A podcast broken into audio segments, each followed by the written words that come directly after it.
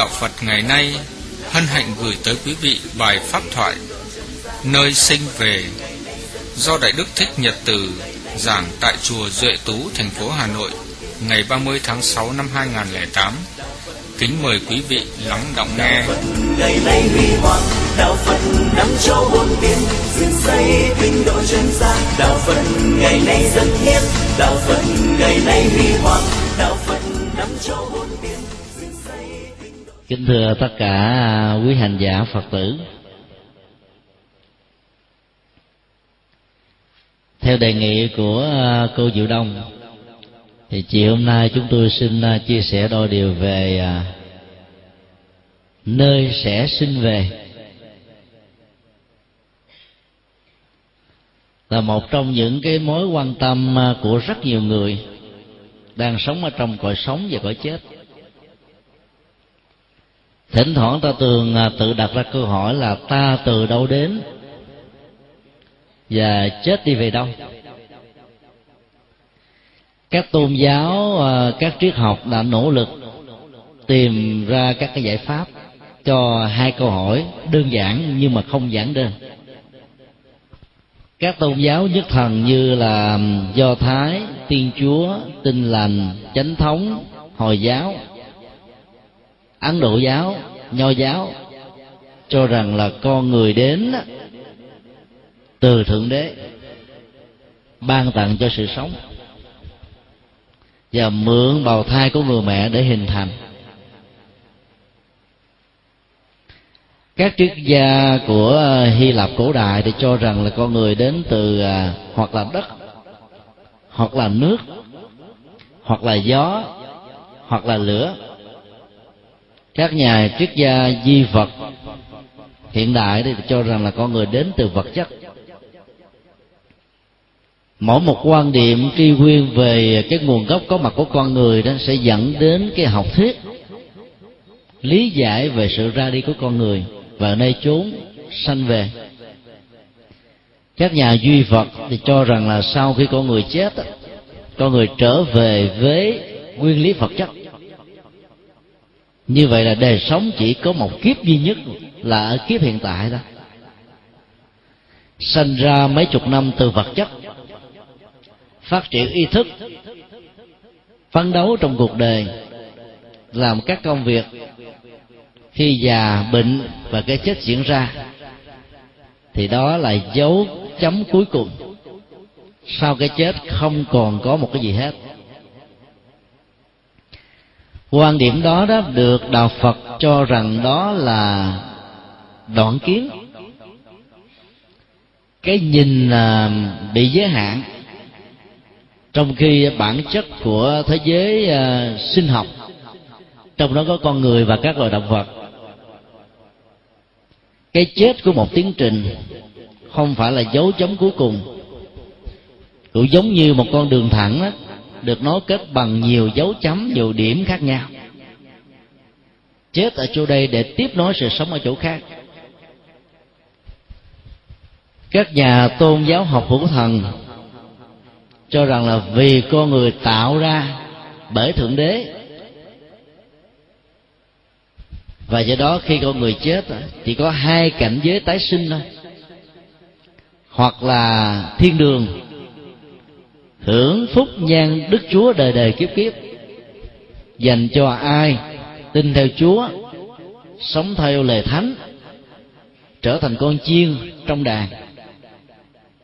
Còn kẻ nào dám đặt vấn đề, thắc mắc về nội dung của kinh thánh, không tin theo chúa, được quan niệm như là con chiên ngoài đàn, sau khi chết, bị đầy đọa xuống hỏa ngục, kiếp kiếp bị thiêu rụi quan niệm đó theo phật giáo cũng là đoạn kiến. Là bởi vì à, cái cấu trúc nhân quả ở trong đời sống của những người tin theo à, cái tái sanh đoạn hậu vậy đó nó không phản ánh được bản chất vận hành. Trong từ trong từng hành động lời nói việc làm và tư duy của con người. Ở trong bài bát nhã tâm kinh có bốn chữ. Đức phật dạy rất sâu sắc. Chư pháp bất sinh bất diệt. Dịch nghĩa một cách nôm na. Pháp là mọi sự vật hiện tượng. Tất cả mọi sự vật hiện tượng không tự nó sanh ra và do vậy không mất đi vĩnh viễn. Và cái vế thứ hai, bất tăng, bất giảm không có tăng thêm. Và cũng do đó không có giảm bớt. Đây là cái định lý mà khoa học ngày nay đó, bảo rằng đó là cái nguyên lý hay là định luật bảo toàn năng lượng của vật chất. Một cơn mưa nặng hạ cách đây hai hôm, từ ở trên các vườn mây, lơ lửng trên không gian nhỏ xuống mặt đất. Nếu ta không có những hệ thống ống cống để rút nước đó, thì à, thủ đô hà nội sẽ bị ngập tràn. Và khi bị thấm xuống lòng đất chúng ta tưởng là mất đi vĩnh viễn. Nhưng lại do cái tác động của khí hậu cho nên là tiếp tục và trở thành mây. Cứ như thế nó vận hành. Khi thì à, hình thức là mây lúc thì à, hơi, khi thì nước, khi thì độ. Vân vân cái nguồn năng lượng của à, được thay hình đổi dạng, bị mất đi một cách vĩnh viễn. Đó là cái quy luật bảo toàn năng lượng. Sự sống của con người không phải có từ à, lúc thượng đế sinh ra vì theo đạo phật thượng đế không có thật. Do niềm tin tôn giáo của con nắng tạo ra.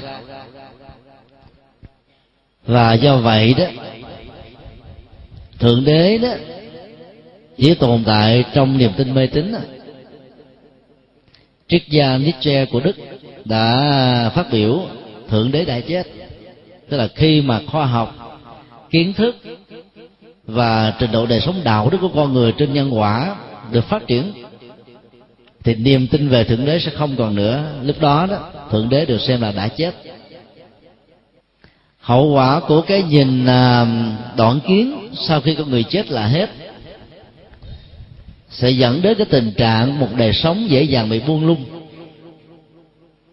Vì ta thường có cái so sánh, nếu người lương thiện và kẻ xấu ác có kết cục giống nhau là hết dạy gì mà làm làm lánh dữ. Có thể có rất nhiều người à, mặc dù không tin có đề sau, nhưng do giáo dục, giao lưu tiếp xúc với những người hiền lương, cho nên họ vẫn là những người tốt trong mấy mươi năm có mặt trên cuộc đời. Nhưng khi hoàn cảnh nghèo, bị thách đố bởi rất nhiều cái sức ép của xã hội hay là bị cám dân dân thì lúc đó đó, những người không tin có đề sau có thể trở thành kẻ buông lung. Ăn chơi sa đọa và đánh mất cái trách nhiệm đạo đức về đời sống của bản thân mình. Cho nên hậu quả và lối sống buông tha ngày càng làm cho họ lún lút sâu ở trong à, dũng lầy của à, nghiệp và tội xấu ác ngày 28 tháng 6 2008 vừa qua, sau khi à, thuyết giảng tại một số ngôi chùa, thì chúng tôi được à, đến chùa Bồ Đề để thăm viếng. Chúng tôi đi dọc theo à, bờ sông sông Hồng rất đẹp và trên mặt nước của nó đó có vài chiếc lục bình trôi. Xa xa thì có một vài chiếc thuyền nếu chúng ta chịu khó quan sát những cái chiếc lục bình uh, trôi bồng bềnh ở trên nước của sông sông Hồng đó, thì ta có thể đoán biết đây là một cái sự trôi vô định. Tức là không có mục đích. Bởi vì bản chất của những chiếc lục bình đó, không có ý thức. Cho nên nó phải bị trôi trải theo cái thủy triều lên xuống cái sức gió vận hành ở trên mặt nước sông có lúc đó thì nó bị tạt tắt vào ở trong bờ. Nhất là những cái khúc nào nó bị khúc khủy. Có lúc thì nó trôi ra giữa đường sông. Có lúc đó thì nó đứng yên tại chỗ. Và sự trôi của nó đó hoàn toàn là vào duyên. Nó hoàn toàn mất sự chủ định. Trong khi đó chiếc thuyền á ở trên mặt nước là có một cái định hướng. Chủ nhân của chiếc thuyền biết rõ là mình phát xuất từ đâu, chở hàng hóa và đi về đâu. Do vì có cái chủ định như thế, nên thuyền sẽ không đậu diễn ở một trên con sông. Mà nay thì ở chỗ này, mai ở chỗ khác để tạo ra các dịch vụ kinh tế để góp phần hình thành lên sự sống. Chỉ cần so sánh giữa hình ảnh của chiếc thuyền ở trên nước sông hằng và những uh, chiếc lục bình trôi đó thì ta thấy là nó có hai hình thái của sự đi về. Đặt câu hỏi chết đi về đâu? Với sự so sánh hai hình ảnh vừa nêu đó thì ta thấy là nó có hai cái ờ, khuynh hướng. Thứ nhất trong tình huống của chiếc thuyền, có người lái, thì người ra đi hay là các động vật qua đời đó sẽ đi theo nghiệp của chúng. Các năng lượng nghiệp này tạo ra thành một sự chủ động, dẫn dắt, sai sử, đưa lối, dẫn đường. Ta về cái cảnh giới có nghiệp tương ứng để ta sinh ra làm người với nhân quả tương thích. Hay là những cái cảnh giới thấp kém hơn hay là cao thượng hơn. Còn tình trạng của chiếc lục bình trôi vô phương hướng, tượng trưng cho một số tình huống. Khi người chết chưa chuẩn bị thái độ, không chấp nhận cái chết diễn ra với mình là một sự thật. Nếu kéo bám víu cho nên thần hồn của người đó vẫn vơ, lang thang vô định và thiếu mục đích. Cho nên nó tồn tại trong cảnh giới mà dân gian thường gọi là cõi âm. Nó giống như chiếc lục bình không có hướng để đi về. Và tính thời gian cũng như à, sự kéo dài trong à, đời sống lãng vãng như vậy, được gọi là ngạ ma hay là ngạ quỷ tức là ma quỷ đối khác về cảm xúc về nhận thức về vật thực về tiêu thụ về văn hóa và nhiều à, cái phương diện hưởng thụ khác nữa. Cái tình trạng vô phương hướng trong tái sanh sẽ làm cho hư linh nó tốn và mất rất nhiều năng lượng. Thay vì các hạt giống mình được gieo trồng trong suốt mấy năm có mặt trên cuộc đời. Được cơ hội để trổ quả. Thì người không có phương hướng do vì chấp trước tiếc nuối hận thù quan ức và không mua được đó sẽ làm cho họ đó mất một cái thời gian trung chuyển quá dài trở thành uh, như là một sự hành hạ và đầy đọa cảm xúc và tâm thức của hương linh đó là các hành giả phật tử tu tập theo um, phật pháp. Ta được huấn luyện tâm thức, chấp nhận vô thường và vô ngã. Cho nên khi cái chết diễn ra với ta đó, ta thấy đó là một cái quy luật của mình. Hễ ai đã có sự sống, được sinh ra bởi cha và mẹ, thì người đó phải trải qua cái chết thôi vấn đề còn lại là thời gian. Dẫn đến cái sự tương thích về tuổi thọ hay là yếu thọ trong kiếp nhân sinh. Cho nên, sự phủ định cái chết là một sự thật. Sẽ làm cho chúng ta có mặt ở trong à, thế giới sự sống như là một chiếc lục bình trôi. Vô nghĩa và khổ đau. Ta phải tập và huấn luyện cho tâm thức của mình với hình thức là làm chủ được hành động. Mà nói theo ngôn ngữ của tịnh độ tông đó dự tri thời trí nắm bắt và biết rất rõ được cái giờ khắc giờ phút ta ra đi và sẽ đi về đâu phật giáo uh, tây tạng đã huấn luyện các nhà sư nghệ thuật để sắp xếp cho cái cõi đi về của mình sau khi ta qua đời bằng sự phát nguyện. Có nghĩa là lúc đó ta thoát ra khỏi cái à, dòng lao lý của nghiệp. Vốn có thể giam hãm và trói buộc chúng ta ở trong tiến trình tái sinh. Và phát huy cho nên cái năng lực đó đã đẩy mình đi vào trong cuộc đời. Về ngay cái nơi mà ta muốn đến. Sáng hôm nay à, chúng tôi có buổi thuyết giảng tại chùa Nguyễn Xã và theo dự kiến đó, thì à, chúng tôi sẽ trở về à, Nguyễn Khánh Toàn này vào khoảng à, 12 giờ trưa. Như lúc đó là thầy chủ trì ngồi đàm đạo và đến một giờ chúng tôi mới xuất phát. Quý phật tử tại đây đang chờ, nghĩ rằng sẽ về đúng với cái giờ hẹn rồi. Cuối cuộc chẳng thấy đâu và hai giờ thì chúng tôi mới có mặt tại uh, chùa Duệ Tú này. Thì như vậy là tùy theo cái nguyện ước và cái định hướng mà sự đi và về của chúng ta nó đi theo một cái à, địa điểm hay là cái địa điểm đến nào đó. Thay vì về đây vào lúc 12 giờ thì đích tiếng sau ta mới có mặt. Thì cái đó là cái sự đi theo nguyện ước chứ phải đi theo sự sắp xếp.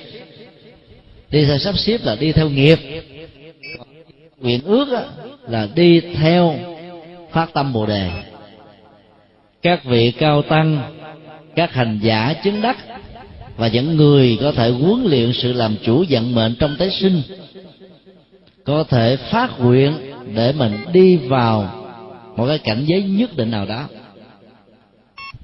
cho nên hàng phật tử có thể phát nguyện và làm được điều này.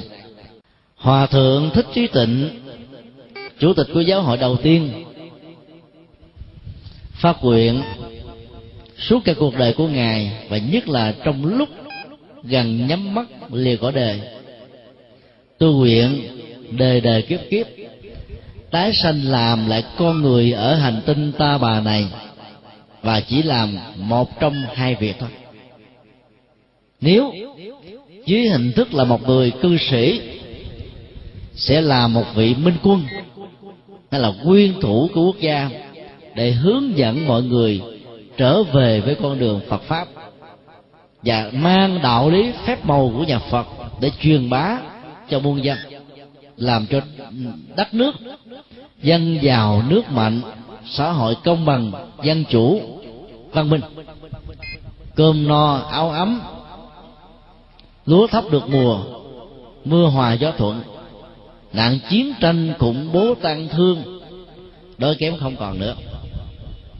Còn nếu làm tu sĩ thì luôn luôn là người lãnh đạo giáo hội để hướng dẫn cho những thế hệ đi sau đi đúng vào quỹ đạo của chánh pháp để giúp ích cho rất nhiều người hữu duyên với Phật pháp sự phát nguyện như thế trong lúc lâm chung sẽ định thành một cái cận tử nghiệp có định hướng.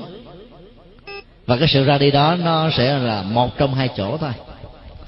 Ngài qua đời vào năm 1984 như ta áp dụng theo nguyên tắc tái sanh 9 tháng 10 ngày trong thai mẹ, thì trung bình đó bao gồm luôn cái tình trạng sanh non là 9 tháng cho đến 13 tháng.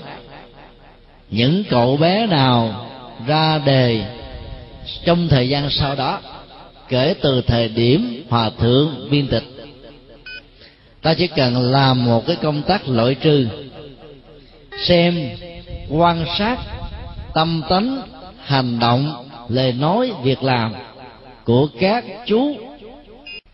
Nếu có chú nào nó có những cái dấu hiệu gần giống như hòa thượng khi còn sanh tiền. Ta có thể đón biết rằng các chú đó có thể là hậu thân của hòa thượng. Đây là cái cách mà đạo phật à, tây tạng đã tìm người cách tái sanh. Nghiệp khi con người tạo ra nó tạo thành một cái chất keo gắn bó. Và nhất là cái gì nó gắn bó với mình cả mấy chục năm ở trong cuộc đời đó, ta thấy nó gần gũi, thân mật hơn là những cái chúng ta mới làm quen. Ví dụ à, tại đạo tràng pháp hoa chùa duệ tú này, phần lớn à, quý phật tử mặc áo à, tràng màu lam, theo nền văn hóa y phục, pháp phục của phật giáo miền nam. Khi mà đạo tràng pháp hoa được thiết lập ở miền bắc trong vòng mười mấy năm qua trở lại đây đó, quý vị đã mặc áo này. Thì đến cuối cuộc đời quý vị cũng tiếp tục mặc và mình thấy gắn liền với cái áo tràng đó hơn là chiếc áo tràng màu nâu của miền bắc. Tượng trưng cho sự thanh bằng, tu tập.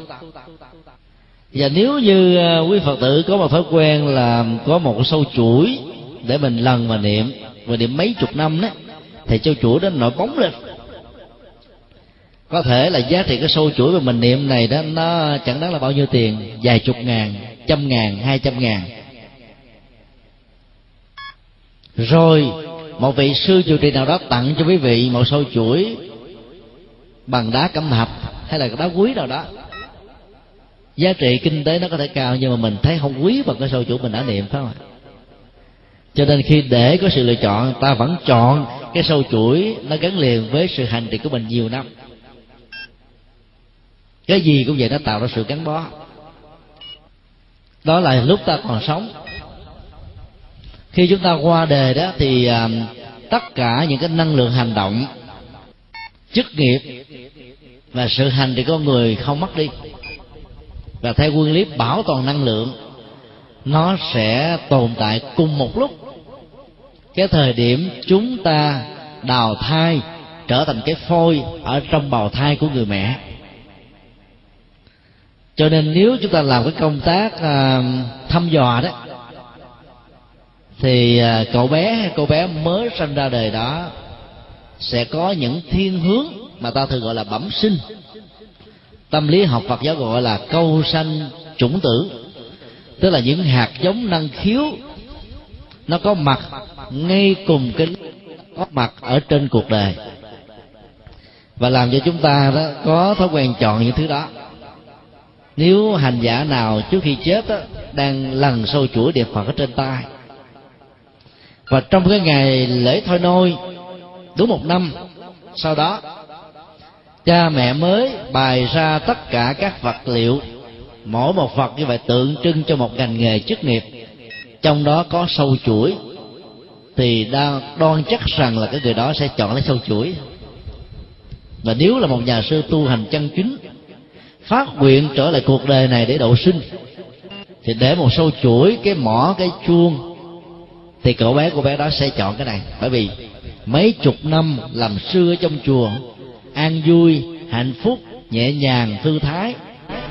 Trong sự phục vụ nhân sinh làm cho người đó gợi nhớ lại những hạt giống này, cho nên chọn lấy những cái biểu tượng của người tu. Đó là một cái nghệ thuật định hướng nghề nghiệp. Do vậy trong ngày lễ thôi nôi đó, ta phải bài ra nhiều cái à, vật dụng tượng trưng cho nhiều chức nghiệp khác nhau để hỗ trợ nghề nghiệp cho con em của mình. Đó là một nghệ thuật. Nói như thế để chúng ta thấy là những người tu có phương pháp đó có thể làm chủ được vận mệnh trong lúc chết. Để ta sanh ra cái gia đình nó thích hợp với cái quyền ước của mình để tiếp tục làm những công việc đang còn dễ dàng ở trong kinh có kể một câu chuyện, có một ông bá hộ giàu sang phú quý lắm nhưng ông có chứng bệnh tà keo. Kéo ông ra. Ngoài gia tài sự nghiệp nứt vách đổ tường, ông còn có một cái à, lọ vàng và kim cương. Ngay cả con ruột của ông còn không biết, vợ của ông cũng không hay. Cho phép vợ con mình đi du lịch ở phương xa. Ông đào xuống ở dưới cái gầm giường của mình một khoảng độ sâu khoảng chừng à, một mét rưỡi, để cái chum vàng và kim cương đó à, lắp lại. Và hôm nọ đấy thì à, ông đi ra đường do bất cẩn, cho nên tai nạn giao thông đã ập đến. Ông đã chết một cách ngang xương. Chết trong lúc mà vàng, kim cương, ngọc ngà, châu báu chưa được sử dụng và cũng không có con cháu vợ nào biết được. Cho nên ông tiếc nuối rằng là mình sẽ không sử dụng được chúng. Và ngay cái giờ phút đó đó, cái tâm luyến tiếc đã làm cho ông tái sanh làm con chó được sanh ra ở trong nhà của mình. Mấy tháng sau đó thì à, người con trai có cảm giác là thương con chó này nhiều lắm. Tắm gọi đầu sáng mơ thì dắt đi ra ngoài đường phố, chiều đi dạo công viên. Có ba cử ăn rất là sang trọng. Và thậm chí đó, là người con này lúc mà ông phú hộ còn sống chưa chắc gì đã có cái lòng hiếu thảo như thế. Nhưng mà nó có một cái linh cảm sau đó, cho nên anh ta rất là thương con chó này. Và con chó này nó cũng rất là gần gũi với anh. Ngủ á, anh cũng cho ngủ chung trên giường rồi con chó này nó nó sủa cái gì là là nó có một cái điềm báo cho đó. Hôm nọ đức phật và các người đệ tử đi hành khách ngang qua. Con chó từ ở trong nhà nhảy chạy ra, sủa, gâu gâu gâu gâu. Đức phật dừng lại. Nhiều vị thì kheo trẻ đó, lo ngại sợ chó cắn phật. Phật nó không sao đâu, nó có gì với ta. Chó sữa tiếp tục, gâu gâu gâu đức phật mới à, quán tưởng và thấy rất rõ con chó này à, tiền thân là ông phú hộ do vì chấp trước vào ngọc ngà châu báu được chôn giấu mà không ai biết, cái chết tình diễn ra cho nên ông may phải mang cái thân phận này để tiếp tục canh giữ cái loại vàng ngọc ngà đó. Vì con chó nó không có ngôn ngữ của con người, cho nên nó không thể truyền thông báo cho gia đình biết. Mặc dù ngày nào nó cũng nằm ở ngay cái gầm giường đó hết á đức phật mới à, rơi vào đầu và dùng cái năng lực lòng từ bi truyền cái tần số tâm thức để giúp cho con chó nhớ được cái tiền kiếp phú hộ của mình. Và con chó không còn sủa nữa.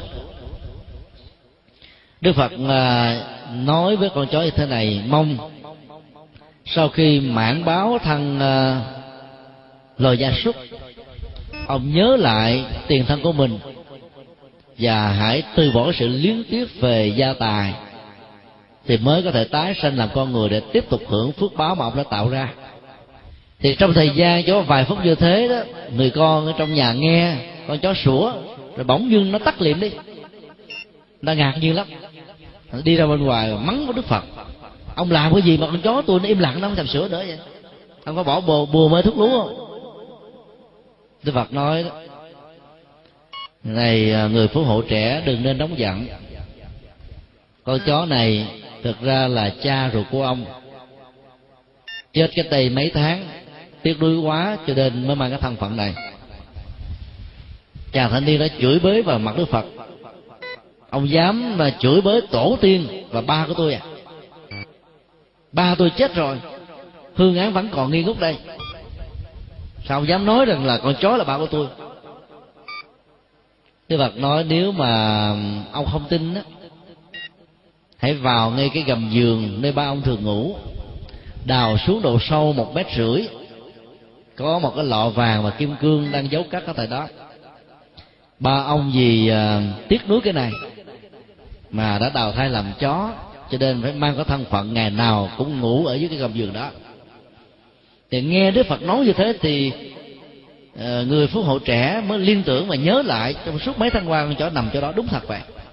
Cho người gia nhân vào đào, với đầu sâu như thế quả thật có vàng Đức Phật đã hướng dẫn cho nên ờ, một hai ngày sau con chó qua đời, mặc dù không có bệnh tật gì hết. Tức là khi con chó cảm nhận được và bỏ đi cái sự chấp trước liến tuyết cái con đường tái sanh mới được ra đi. Đây là một câu chuyện lịch sử diễn ra trong đời của đức phật. Cái câu hỏi chết đi về đâu đó, nó sẽ được trả lời chết đi theo nghiệp. Đó là cái công thức tổng quát. Chết đi theo cái nghiệp cuối cùng, ngay cái giờ phút cái chết được diễn ra. Phần lớn rơi vào tình huống này. Nhiều người làm các phước lành, công đức, phước báo nhiều lắm, lẽ ra đó, nếu mình buông xả, không còn tiếc nuối đó, thì mình sẽ tái sinh làm con người tiếp tục để hưởng các gia tài các hạt giống mà mình đã gieo trồng. Do một cái ức chế tiếc nuối đó bị dướng lại.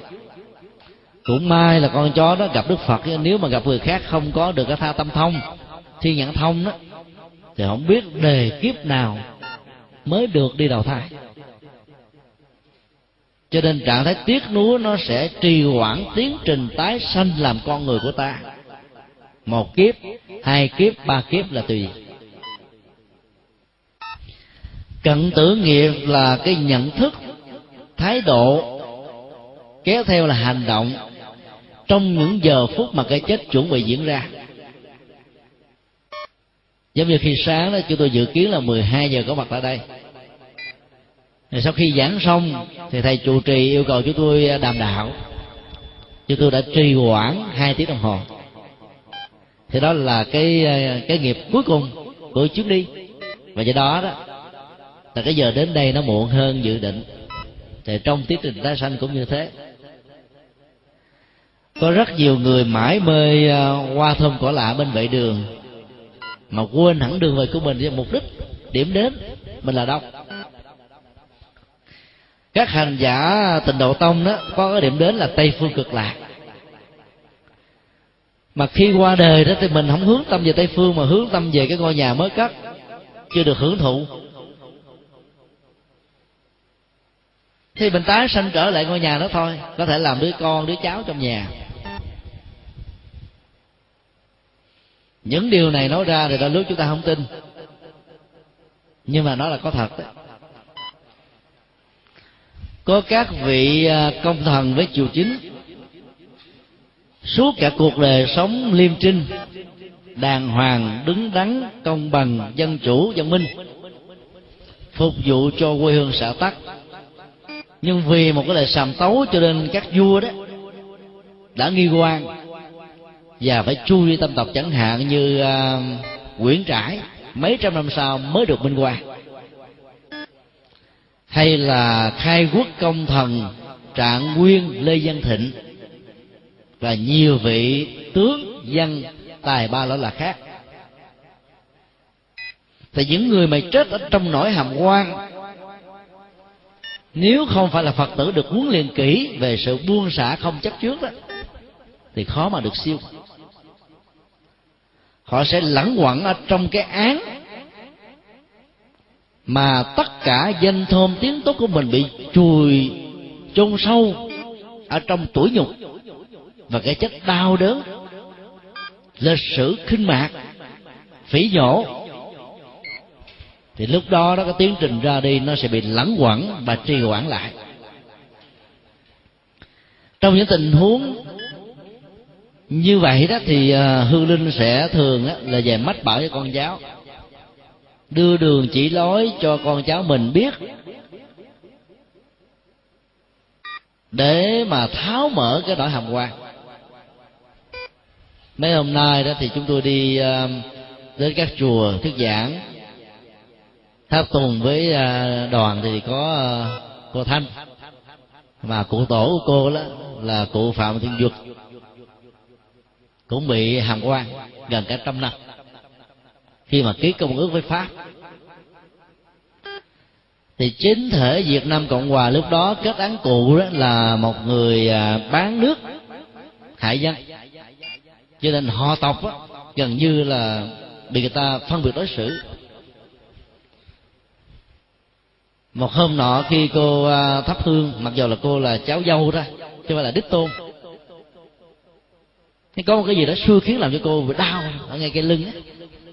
Phải đi à, bác sĩ mà chữa hoài không hết. Thì người ta mới mách bảo đến những người ngoại cảm. Thì nhà ngoại cảm nọ đó tại hà nội mới nói rằng là cô đến tôi là đúng chỗ rồi. Và cô mới nói rằng là trong nhà có một cụ tổ nào đó chết chưa được siêu cụ cổ này là ăn mặc vóc dáng hình hài y hệt như là cái hình à, được vẽ lại. Của một trăm năm về trước cô về đối chiếu trên cái bàn thờ là thấy đúng pháp thôi. Và người ngoại cảm đó nói rằng là cụ chết oan bây giờ phải giải oan cho cụ. Cho nên đó, cô bị cái đau này đó là để à, như là một cái điềm phanh ra cái manh mối và giúp cho gia đình thoát được cái nỗi hàm quan hai vợ chồng là những nhà tri thức. Vợ là một nhà báo chồng là một nhà nghiên cứu lịch sử. Cho nên tập hợp các dữ liệu mời các nhà khoa học từ năm 1985 nghiên cứu.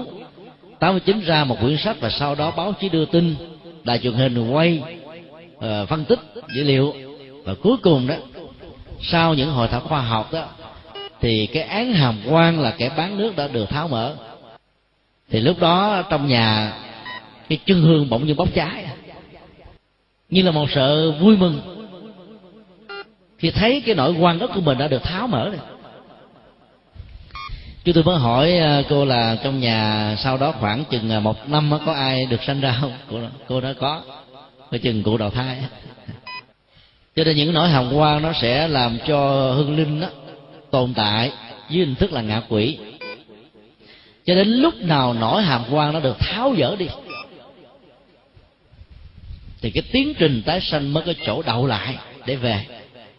May mắn là có người hiểu được đạo, gặp được duyên tốt của nhà ngoại cảm, phối hợp của những nhà nghiên cứu khoa học khách quan.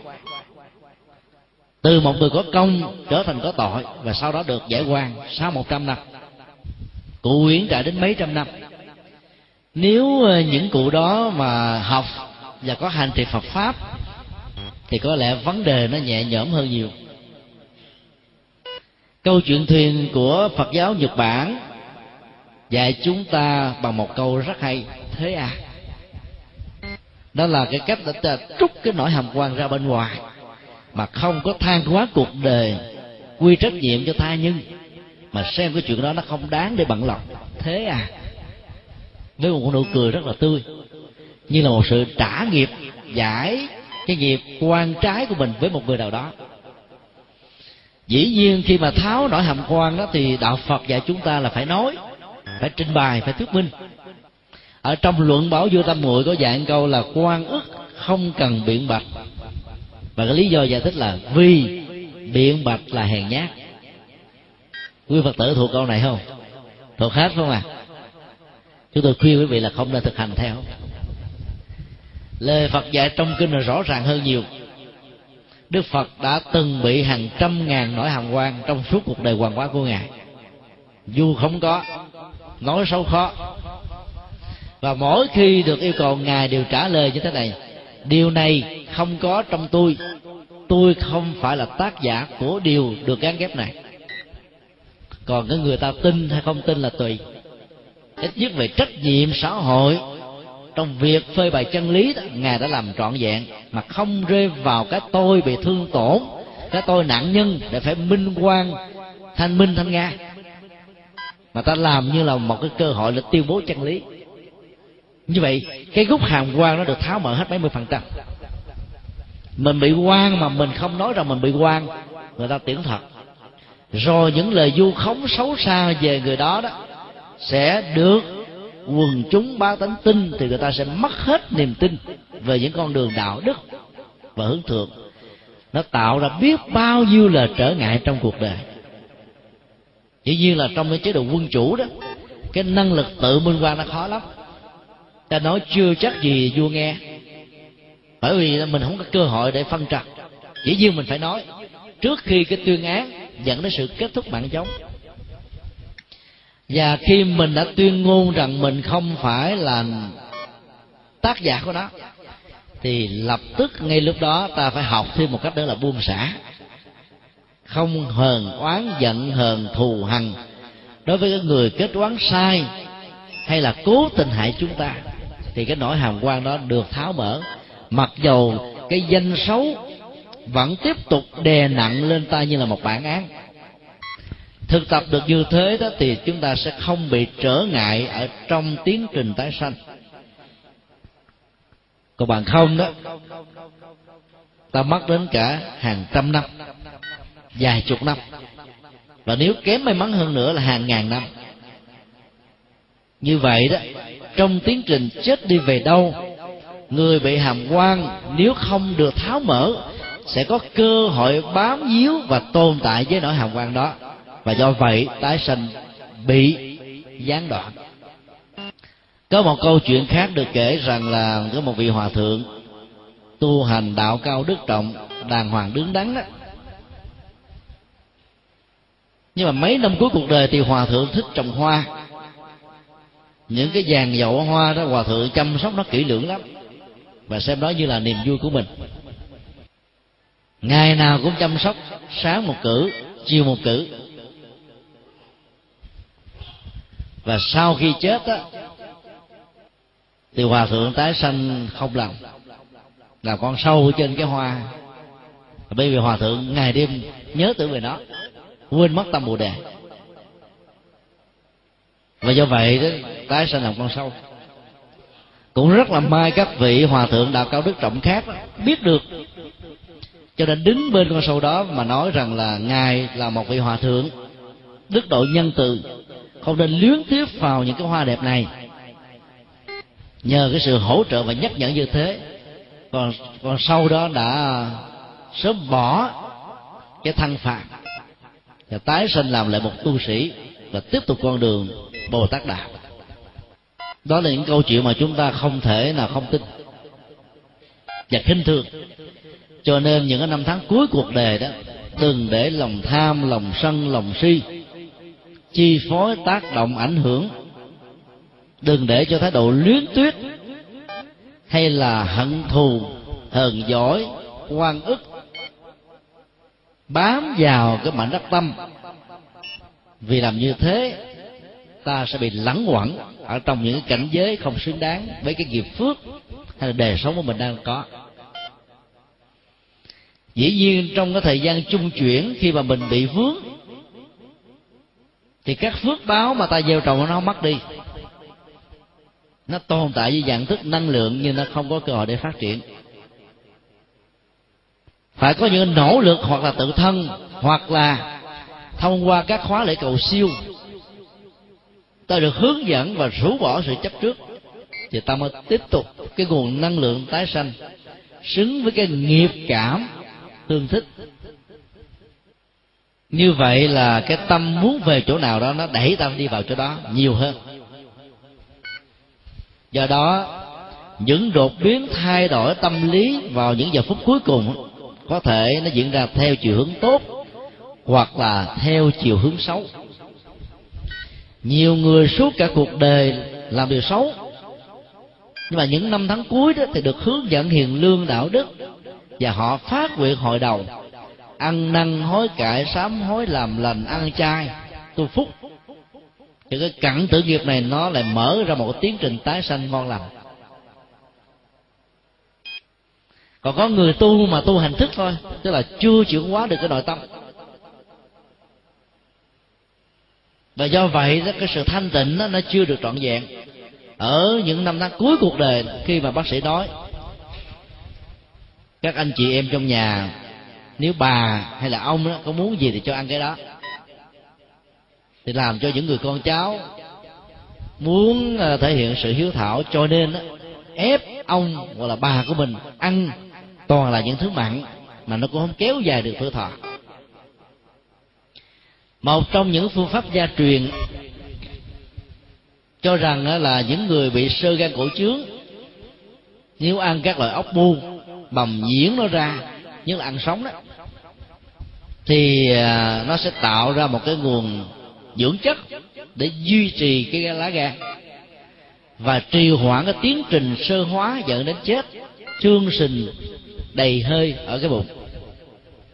Rất nhiều người phật tử là con thảo cháu hiền, phân vân lắm. Và đến chùa hỏi chúng tôi là không biết có nên làm việc đó theo lời khuyên của y học cổ truyền hay không? Câu trả lời của chúng tôi thường là quý vị phải quyết định và quý vị phải thương thảo ý kiến của người bệnh trước khi quyết định. Dầu là thương thảo hay là quyết định tự thân thì ta phải đưa lên cán cân ba điều như sau. Trước nhất, cái tính thời gian được kéo dài cho người đó là bao nhiêu? Theo y học, một năm. Vài tháng, tùy theo tình huống, phát hiện sớm hay muộn. Và do đó cái chết trước sau gì cũng diễn ra. Thì ta cũng không nên quá bận tâm.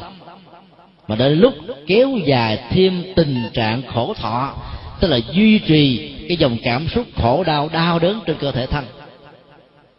Không biết là tốt hay xấu, chưa biết được.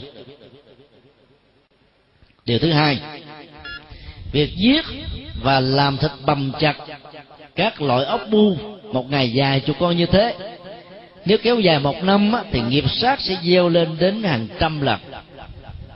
Và do đó, cái phước của tuổi thọ mà gia quyến làm cho người thân của mình đạt được, nó chẳng là bao.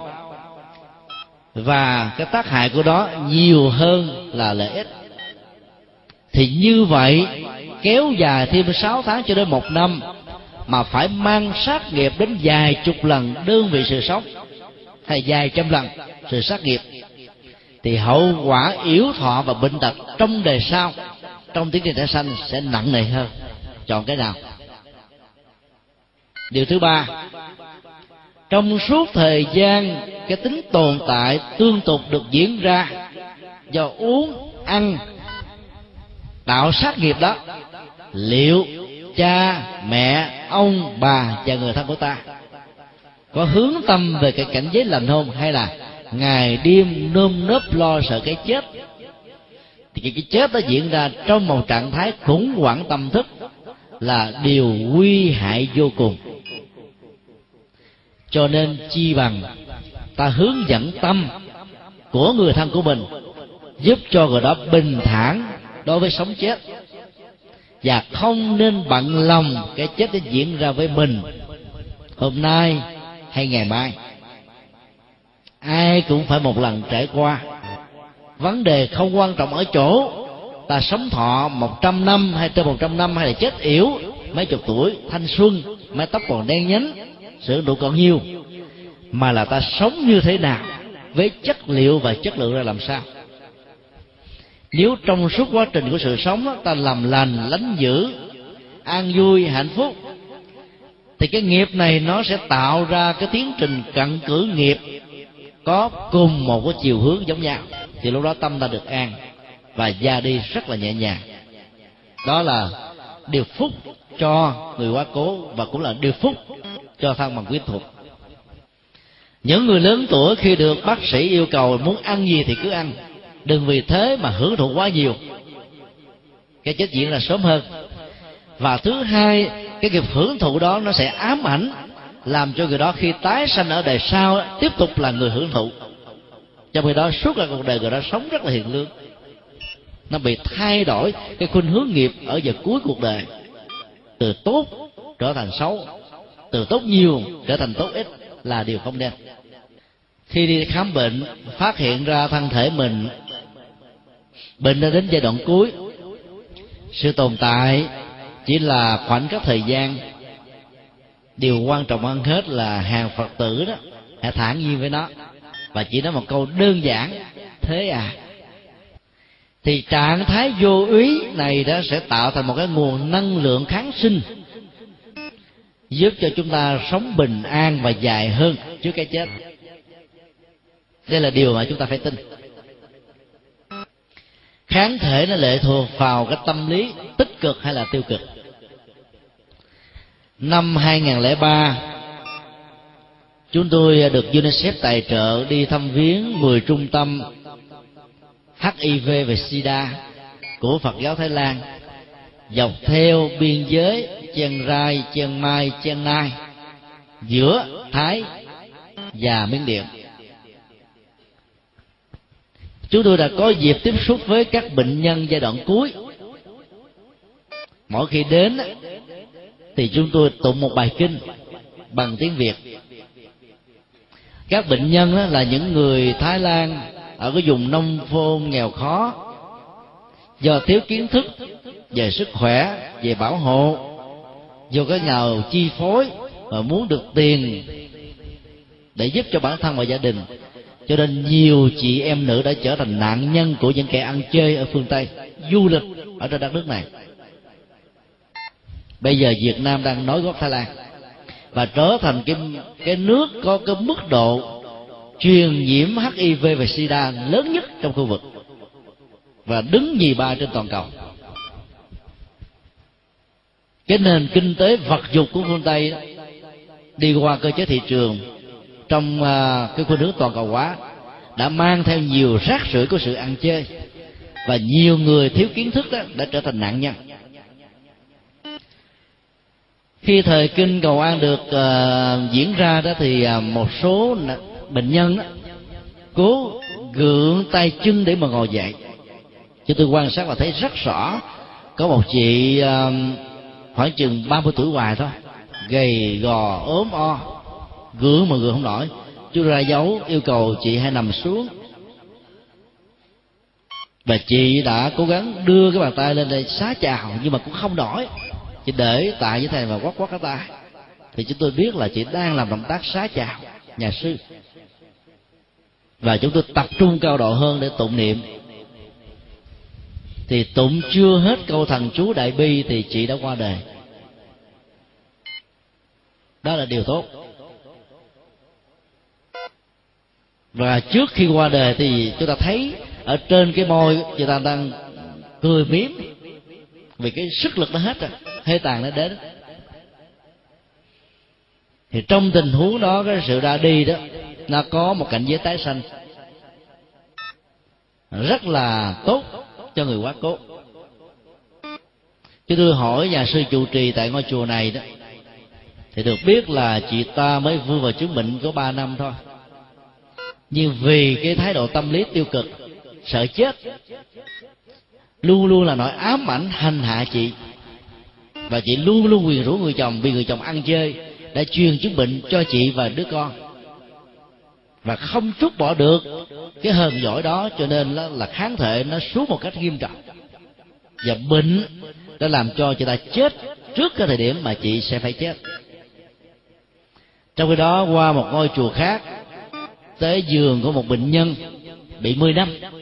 Mà cô thiếu nữ này vẫn khỏe. Tại bởi vì cô đó ngày nào cũng niệm Phật, Ngày nào cũng tụng kinh, Rồi ngày nào cũng làm mây tre lá thủ công Để bán lấy tiền, Mua thuốc uống. Và hầu như đó là khi phỏng vấn là chị nói chị không có sợ chết gì hết trơn Chị nghĩ rằng là có tam bảo gia trì Và được quý thầy đó là nâng đỡ Cho ở trong cái làng Sida Ở trong khu vực của thiền viện. Cho nên niềm hạnh phúc hân hoan nó có. Vậy đó kháng thể không làm cho chị ta chết sớm. Các cái trung tâm từ thiện trong Phật giáo mà làm như thế thì à, đã tạo ra sự hỗ trợ cho người quá cố. Trong giai đoạn cuối là điều rất là đáng đáng thán chúng tôi trong vòng 5 năm qua đi à, thuyết giảng tại các trung tâm người già, tàn tật, các trung tâm bảo trợ xã hội và tại tăng hiệp đó, chúng tôi đã thành lập một cái ban hộ niệm hướng dẫn họ các thức niệm phật tặng cho các sâu chuỗi một vài quyển kinh. Và yêu cầu họ khi mà có một chị em nào anh em nào đó chuẩn bị lìa cõi đề thì hãy đến bên cạnh người đó tụng một bài kinh an ủi người đó. Làm sao để giúp cho người đó đừng có cái mặc cảm rằng mình là kẻ bất hạnh không cha mẹ không người thân hoặc là có con cháu mà không hiếu kính thì mình phải ra nông nổi như thế này.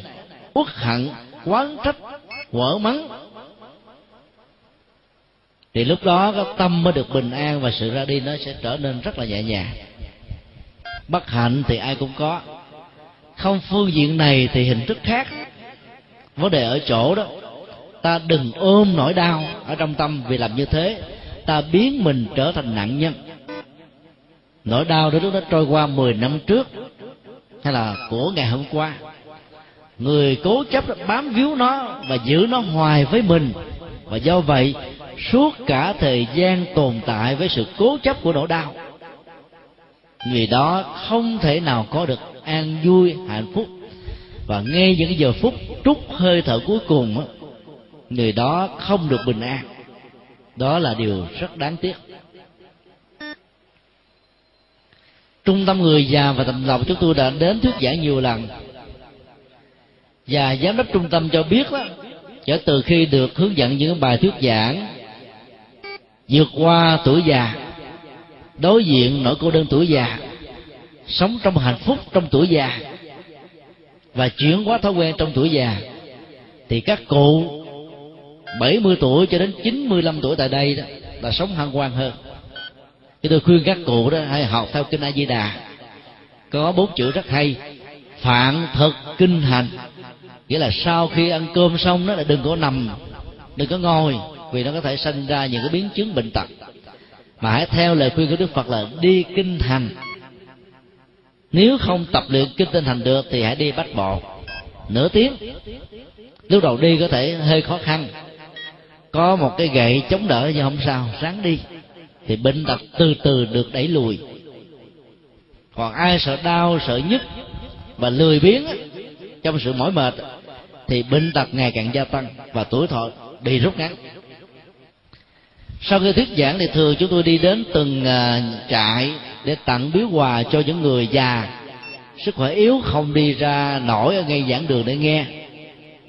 Thì đi ngang qua một cái giường có một bác trai khoảng ờ, bảy bảy bảy tám tuổi. Ông mở cái mền ra thì thấy hai cái chân nó teo cơ nhỏ lại. Và ông nói đó tai nạn giao thông đó đã làm cho ông ra nông nổi như thế này. Sau khi uh, giải thích xong đó thì ông mới mở ở dưới cái chiếu ra lấy hai tấm ảnh ép plastic chụp hình cơ thể của ông khi còn là một lực sĩ cách đây mấy chục năm. To, đẹp, cơ bắp rất là đều đặn. Và ông nói đó, ngày nào ông cũng tâm niệm rằng tôi đã từng là một lực sĩ, cho nên tôi không lý do gì mà sống vô nghĩa. Cho nên ngày nào ông, mặc dù hai chân đi không được, nhưng hai tay ông vẫn tập luyện, cho nên nói xong ông mở các cái nút áo ra chúng tôi vẫn thấy cái cơ bắp nó còn chắc rắn như là thời thanh xuân. Và lúc nào cũng nhìn thấy trên gương mặt của ông một nụ cười rất là tươi mát. Đó là thái độ lạc quan, làm cho mình sống một cách có hạnh phúc dù các giác quan, các căn của mình không được trọn vẹn và đầy đủ. Ta phải tập sống như vậy trong mọi tình huống. Nỗi buồn, nỗi đau ai cũng có. Nhưng nếu ta tâm niệm thế à thì nó không có chỗ để bám víu ở trên chúng ta. Là các hành giả tịnh độ tông thì quý vị có thể thế cái à, thiền ngữ thế à bằng cái câu a di đà phật hay lắm. Người nào nói quan ức mình nở vui cười a di đà phật thì nói quan nó sẽ tan biến. Đó là một cái cách để phóng thích cái, à, cái ức chế tâm lý ai phê bình chỉ trích mình mình giải thích rồi mà họ vẫn không nghe mình nói a di đà phật. Nó giống như chữ thế à. Thế à đến lúc đó mình nói gần giọng thế à. Thì trở thành là một vấn nạn một cái tức tối. Còn đó a di đà phật. Hay là nam mô a di đà phật. Kính lại đức phật vô lượng quang, kính lại đức phật vô lượng thọ. Trí tuệ ta được khai thông sự bền bỉ chúng ta được mở rộng quan là trí tuệ thọ là sự bền bỉ. Như vậy chúng ta không có lý do gì chán nản thất vọng. Nhiều người khi mà tiếp xúc với các nghịch cảnh đó, khi làm các công tác phật sự dấn sân làm việc lành ở trong xã hội đó gặp nhiều trước duyên quá. Thề thốt như này tôi thề là tôi không làm cái chuyện đó nữa. Tôi thề tôi sẽ không bén chân đến ngôi chùa đó nữa. Tôi thề tôi không gặp bà đó nữa. Uổng. Dạy gì mà thề a di đà phật rủ bỏ hết cõi tâm nó nhẹ nhàng thư thái, bình an. Cho nên thực tập niệm phật với một sự buông bỏ những sự chấp trước trong cuộc đời đó. Nếu vô thường diễn ra, lúc nào thì ta ra đi trong sự bình an lúc đó. Đó là chất lượng của đời sống hạnh phúc. Ngày 24 tháng 5 năm 2008 đó, chúng ta nghe một tin đau buồn. Cơn bão Nagist 7.8 độ Richter đi ngang qua. Đã để lại cái chết của trên 140.000 và sự mất tích của những người dân vô tội. Nỗi đau của gia đình họ vẫn còn đeo đuổi, ám ảnh. Bao nhiêu cái công trình xây dựng bị à, đổ nát, tổn thất kinh tế trên hàng hàng chục tỷ đô la. Mười ngày sau đó ngày 12 tháng 5 2008 hai ngày trước đại lễ Phật đản, cơn động đất đã đi ngang qua tỉnh Tứ Xuyên, Trung Quốc. Để lại cái chết và mất tích trên tám chục ngàn người. Ta thử đặt câu hỏi là những người chết ở trong thiên tai đó đi về đâu? Câu trả lời là tùy cái chết nó thường làm cho người ta sợ hãi. Và kháng cự lại cái chết đó như là một phản ứng tất yếu. Cho nên nó thể dẫn đến sự tiếc nuối. Thân bằng quyến thuộc của những người này đó cần phải tổ chức lễ cầu siêu. Và ta cũng được biết là phật giáo tích lan đã làm lễ cầu siêu tịch tập thể phật giáo miến điện, phật giáo trung quốc, phật giáo việt nam cũng làm lễ cầu siêu tập thể cho những người này với tư cách là tổng thư ký ủy ban tổ chức quốc tế, chúng tôi cũng đã trình với tất cả ủy ban, tổ chức và chính phủ việt nam cho phép làm lễ cầu siêu tập thể đến ba lần. Ngày khai mạc một phút mặc niệm để chuyển năng lượng từ bi, giúp cho người đó buông bỏ những chấp trước, tiếc nuối. Chiều ngày 14 tháng 5 một lễ cầu siêu của Phật giáo Miến Điện và Phật giáo Trung Quốc ở trên khán đài của Trung tâm Hằng Quốc gia. Và đêm 16 tháng 5 tức là đêm bế mạc, trước trung tâm hội nghị quốc gia 10.000 ngọn nến lung linh đã được thắp sáng và lễ cầu siêu đã được truyền hình trực tiếp ở trên màn ảnh nhỏ VTV1 sau đó được phát sóng ở trên VTV3 và 4 đại biểu đến từ 74 quốc gia và trên 600 phái đoàn đã tập trung chư tôn đức Việt Nam khắp mọi miền của đất nước đã hướng tâm về. Truyền những nhân lượng vô thường vô ngã, giúp cho các hương linh rũ bỏ sự chấp trước. Thì hy vọng rằng là trong số đó sẽ có những người hữu duyên, nương theo cái nguồn tâm lượng sống để mà siêu sinh thoát hóa. Còn ai bám víu cố chấp mà không nghe lời thì có thể bị vướng lụy ở trong tiến trình tái sinh cũng cần nói thêm rằng không nhất thiết người nào chết một cách bất đắc kỳ tử, mà nói theo kinh dược sư là hoạnh tử là điều không siêu sinh được. Nhất là cái chết diễn ra trong tích tắc thôi thường động đất diễn ra trong vòng vài chục giây, và cái chết nó diễn ra trong vài giây. Lũ lụt thì nó kéo dài cái tiến trình chết hơn. Ngập lụt ở chứ sông nước, một hai phút là mới chết nếu trong tiến trình cái chết mà nỗi sợ hãi không có mặt đó thì sự ra đi tương đối nhẹ nhàng hơn. Quý vị à, có coi bộ phim à, Titanic không? Có coi không à khi một chiếc thuyền nó nó bắt đầu nó nhõng đầu lên và nó chúi xuống ở dưới lòng biển đó thì đạo diễn của bộ phim này rất tinh ý tạo ra một cái tình tiết rất ấn tượng. Vị mục sư cầm sâu chuỗi trên tay và khuyên tất cả các tín đồ thuần thành là hãy tin vào Chúa, Chúa sẽ cứu chúng ta bình an và sống còn. Quý vị hãy niệm Chúa đi, thì các tín đồ đó thành tâm, người nhắm mắt tập trung, kẻ thì bám víu vào tay, vào vạt áo, vào cái uh, thân thể của vị mục sư. Trong khi đó, cái cạnh cái cái góc cận cảnh quay cái gương mặt của vị mục sư này, ông méo so. Ông đang nhăn nhó, sợ chết vô cùng. Rồi cái chết đã diễn ra. Trong số đó có nhiều người là đang đấu tranh với cái chết. Giành giật thuyền để mà đi. Thậm chí là người ta ra lệnh là ưu tiên cho phụ nữ và trẻ em. Nhiều chàng thanh niên phải giả dạng là phụ nữ tròn khăn lên để giành cái quyền được sống và có người đó đúc lót vàng bạc tiền để có được cái quyền để sống. Và họ đã phải bắn lẫn nhau để tạo ra cái quyền bình đẳng trên cái sự sống chết này. Và rất nhiều người đã chết. Những người có thuyền đi vào thì sống còn còn những người không có thuyền thì chết vì cái giá lạnh của tháng 12 băng tuyết ở trên mặt biển. Nếu chúng ta phân tích về cái chết, thì vị linh mục mục sư đó không được siêu mà các tín đồ của ông thì được siêu. Họ thành tâm họ hướng về chúa. Nên cái trạng thái tâm lý đó được thư thái nhẹ nhàng có người sợ chết kháng cự cái chết đó ra đi trong một trạng thái bắn loạn tâm. Khó siêu lắm. Do đó đó cái điều quan trọng nhất là chúng ta phải huấn luyện tâm thức trong lúc xấu, làm chủ được nó. Thì khi vô thường tăng tốc đến với mình á, mình cũng làm chủ được. Chỉ cần chuyển nhất tâm, bất loạn về ngay cái chết, thì ta sẽ làm chủ được nó và hướng tâm mình về tây phương cực lạc. Để mà ra đi.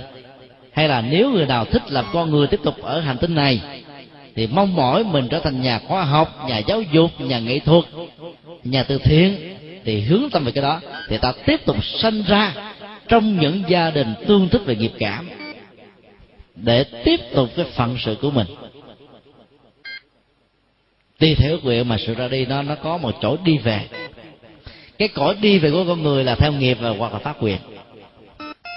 Ở trong bản đồ 10 pháp giới đó, nó có sáu pháp giới đó thuộc về phàm, bốn pháp giới thuộc về thánh. Cao nhất là phật, kế đến là bồ tát a la hán thanh văn. Thanh văn là có hai loại, độc giác và duyên giác. Còn ở trong sáu cõi phàm đó, thì có thiên, tức là con người ngoài hành tinh. Phước báo, tuổi thọ, nhan sắc, hành thù, sức khỏe, khoa học và sự bình an trong hòa bình cao hơn là con người ở hành tinh chúng ta gọi là nhân. Như vậy, sống ở trong kiếp người ở tại hành tinh là là trung bình về phước và nghiệp. Atula được gọi là các vị thần. Ở Việt Nam thì được tôn thờ hoặc là đinh hoặc là ba được thờ ở trong các miếu. Văn hóa địch ở miền Bắc nó gắn liền với nhau. Đình thường được xây dựng kế cạnh ngôi chùa sát chết nhau. Miền nam không làm gì có được cái văn hóa đó.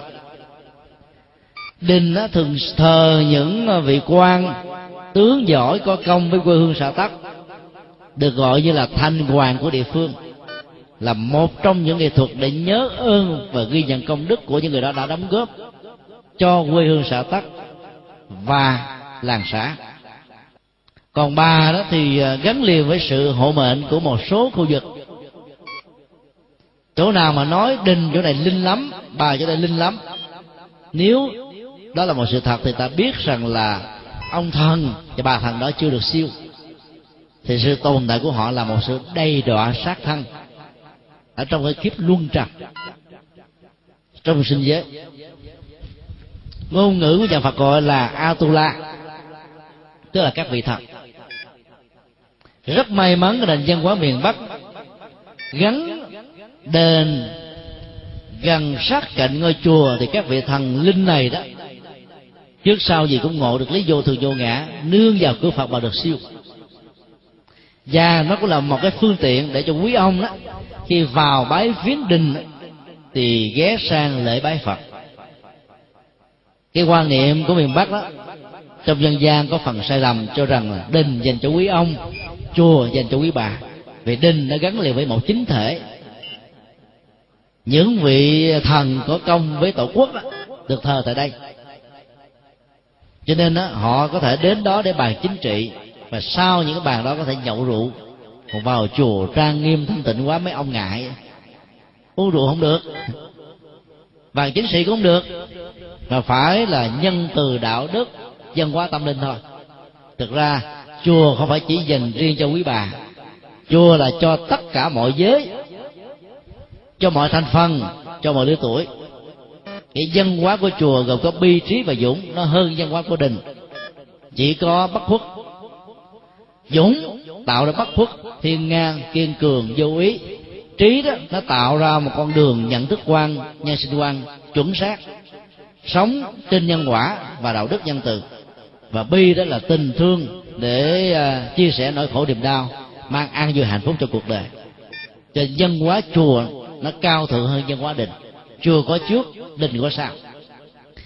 Còn à, các loại súc sinh đó là do vì khi con người sống thân đó, là con người. Nhưng mà tâm á, đặt nặng cái sự hưởng thụ và nó có khuynh hướng là thú tính. Độc ác hưởng thụ lạc thú nhiều quá đến độ xa đọa. Thì sau khi chết nếu hết phước đó thì sanh vào những loài cầm thú và gia súc. Nếu mà tiếc nuối tài sản vân vân đó là một sự bất hạnh rất lớn. Vì loài thú không phát triển được ý thức. Và do vậy, cái cấu trúc xã hội có đạo đức thông qua kinh nghiệm giáo dục của thời đi trước dành cho người đi sau đã không được phát huy. Do đó, khi mang thân phận của loài động vật và cầm thú đó, thì không biết đến kiếp nào mới được đào thai làm con người. Các loài thú siết đó giải nghiệp sớm hơn. Vì cái năng lực ngoại cảm của chúng nó mạnh cho nên nó nghe được ngôn ngữ của con người, hiểu biết, nhất là loài chó. Loài cá heo. Còn các loài beo, sư tử, cọp, voi, chó sói, ở trong các rạp xiết nó cảm nhận được cho nên nó theo sự huấn luyện. Thì cái nghiệp phàm phu của loài động vật đã được chuyển ngay khi còn sống. Và sau khi chết nó có thể tái sanh, làm con người nhanh hơn. Cho nên vấn đề vẫn phải nằm ở chỗ là rũ bỏ và không chấp trước thì mới được ra đi. Còn ngạ quỷ đó là một cái cảnh giới, không phải nằm dưới lòng đất. Dân gian thường gọi là âm phủ. Không có âm phủ, mà chỉ có cảnh giới trung chuyển sau cái chết. Người ta vì tiếc núi bám chặt, không ra ra đi, không đầu thai được. Các hương linh đó có thể ở bên cạnh chúng ta, trong ngôi nhà của chúng ta, giữa ban ngày, chứ không phải chỉ có ban đêm hoặc là tồn tại ở ngay cái mồ cái mã bà hương án hay là cái nơi cái chết diễn ra. Và vậy đó, đang cần đến sự cứu giúp của những người sống. Cho nên, ta không nên sợ ma vì ma không thể hại con người. Ma là một đối tượng đáng tội, cho nên ta phải giúp cho được siêu sinh. Vì quan ức, vì tiếc nuối, vì hận thù, vì không biết cách. Cho nên họ lãng vãng, lẳng quẩn ở trong cảnh giới sanh tử. Không được siêu thoát.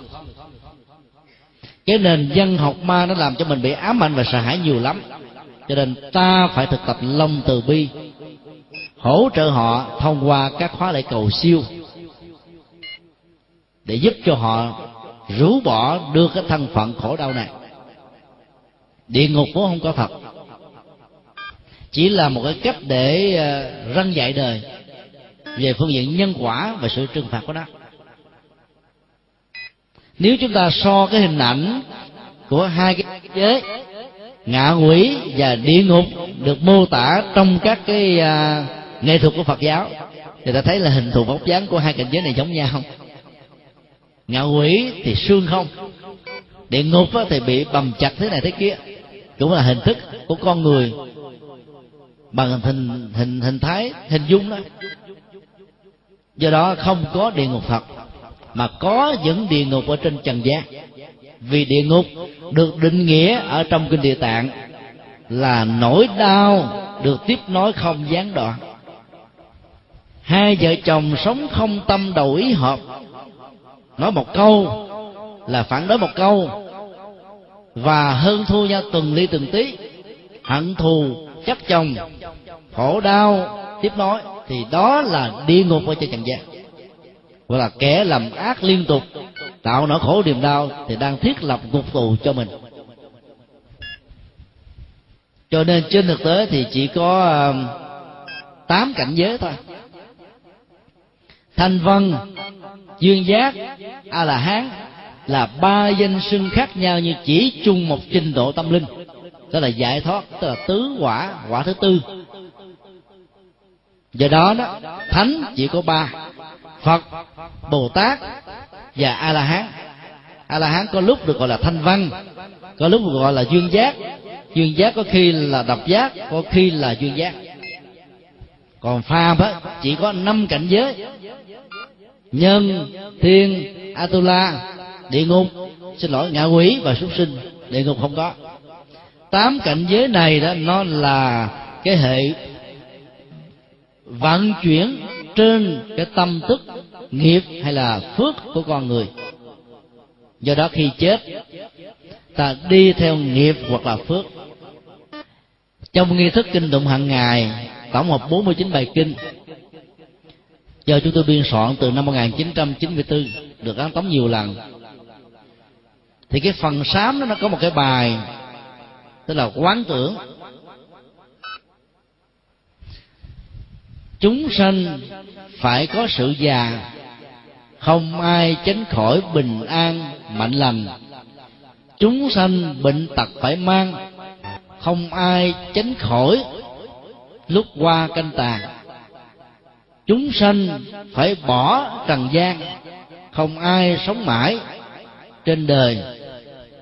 Ta đi với nghiệp của ta ta đi như bóng theo hình không thôi ta nương về đấng pháp dương rũ bỏ rành cấu ra đi một mình, mang theo gánh nghiệp ba sinh, theo ta như bóng, theo hình.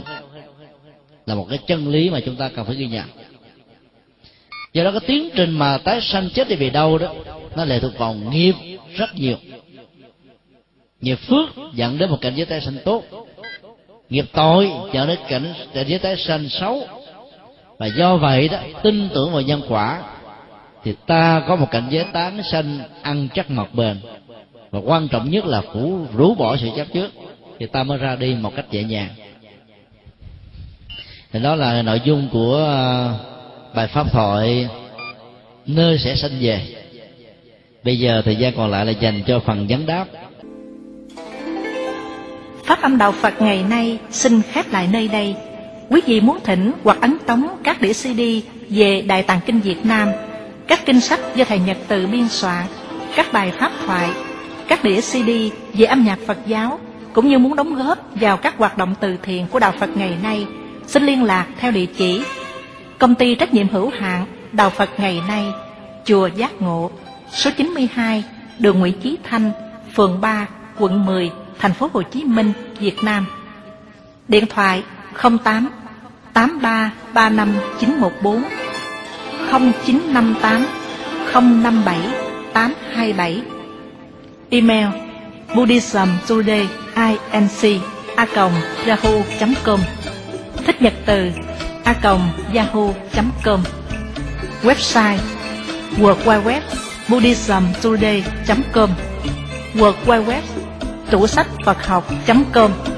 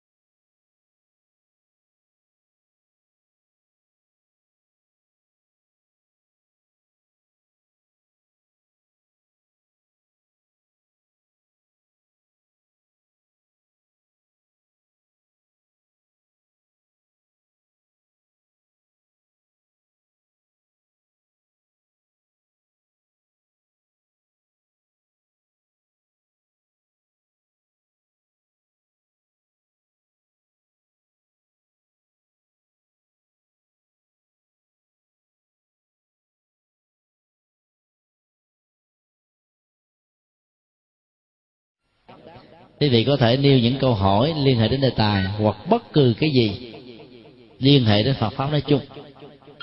Khi quý vị nêu câu hỏi thì giơ tay lên để à, dùng micro nói cho nó sực rõ. Nó lớn để tất cả mọi người cùng nghe. Xin mời quý vị mạnh dạn nêu câu hỏi.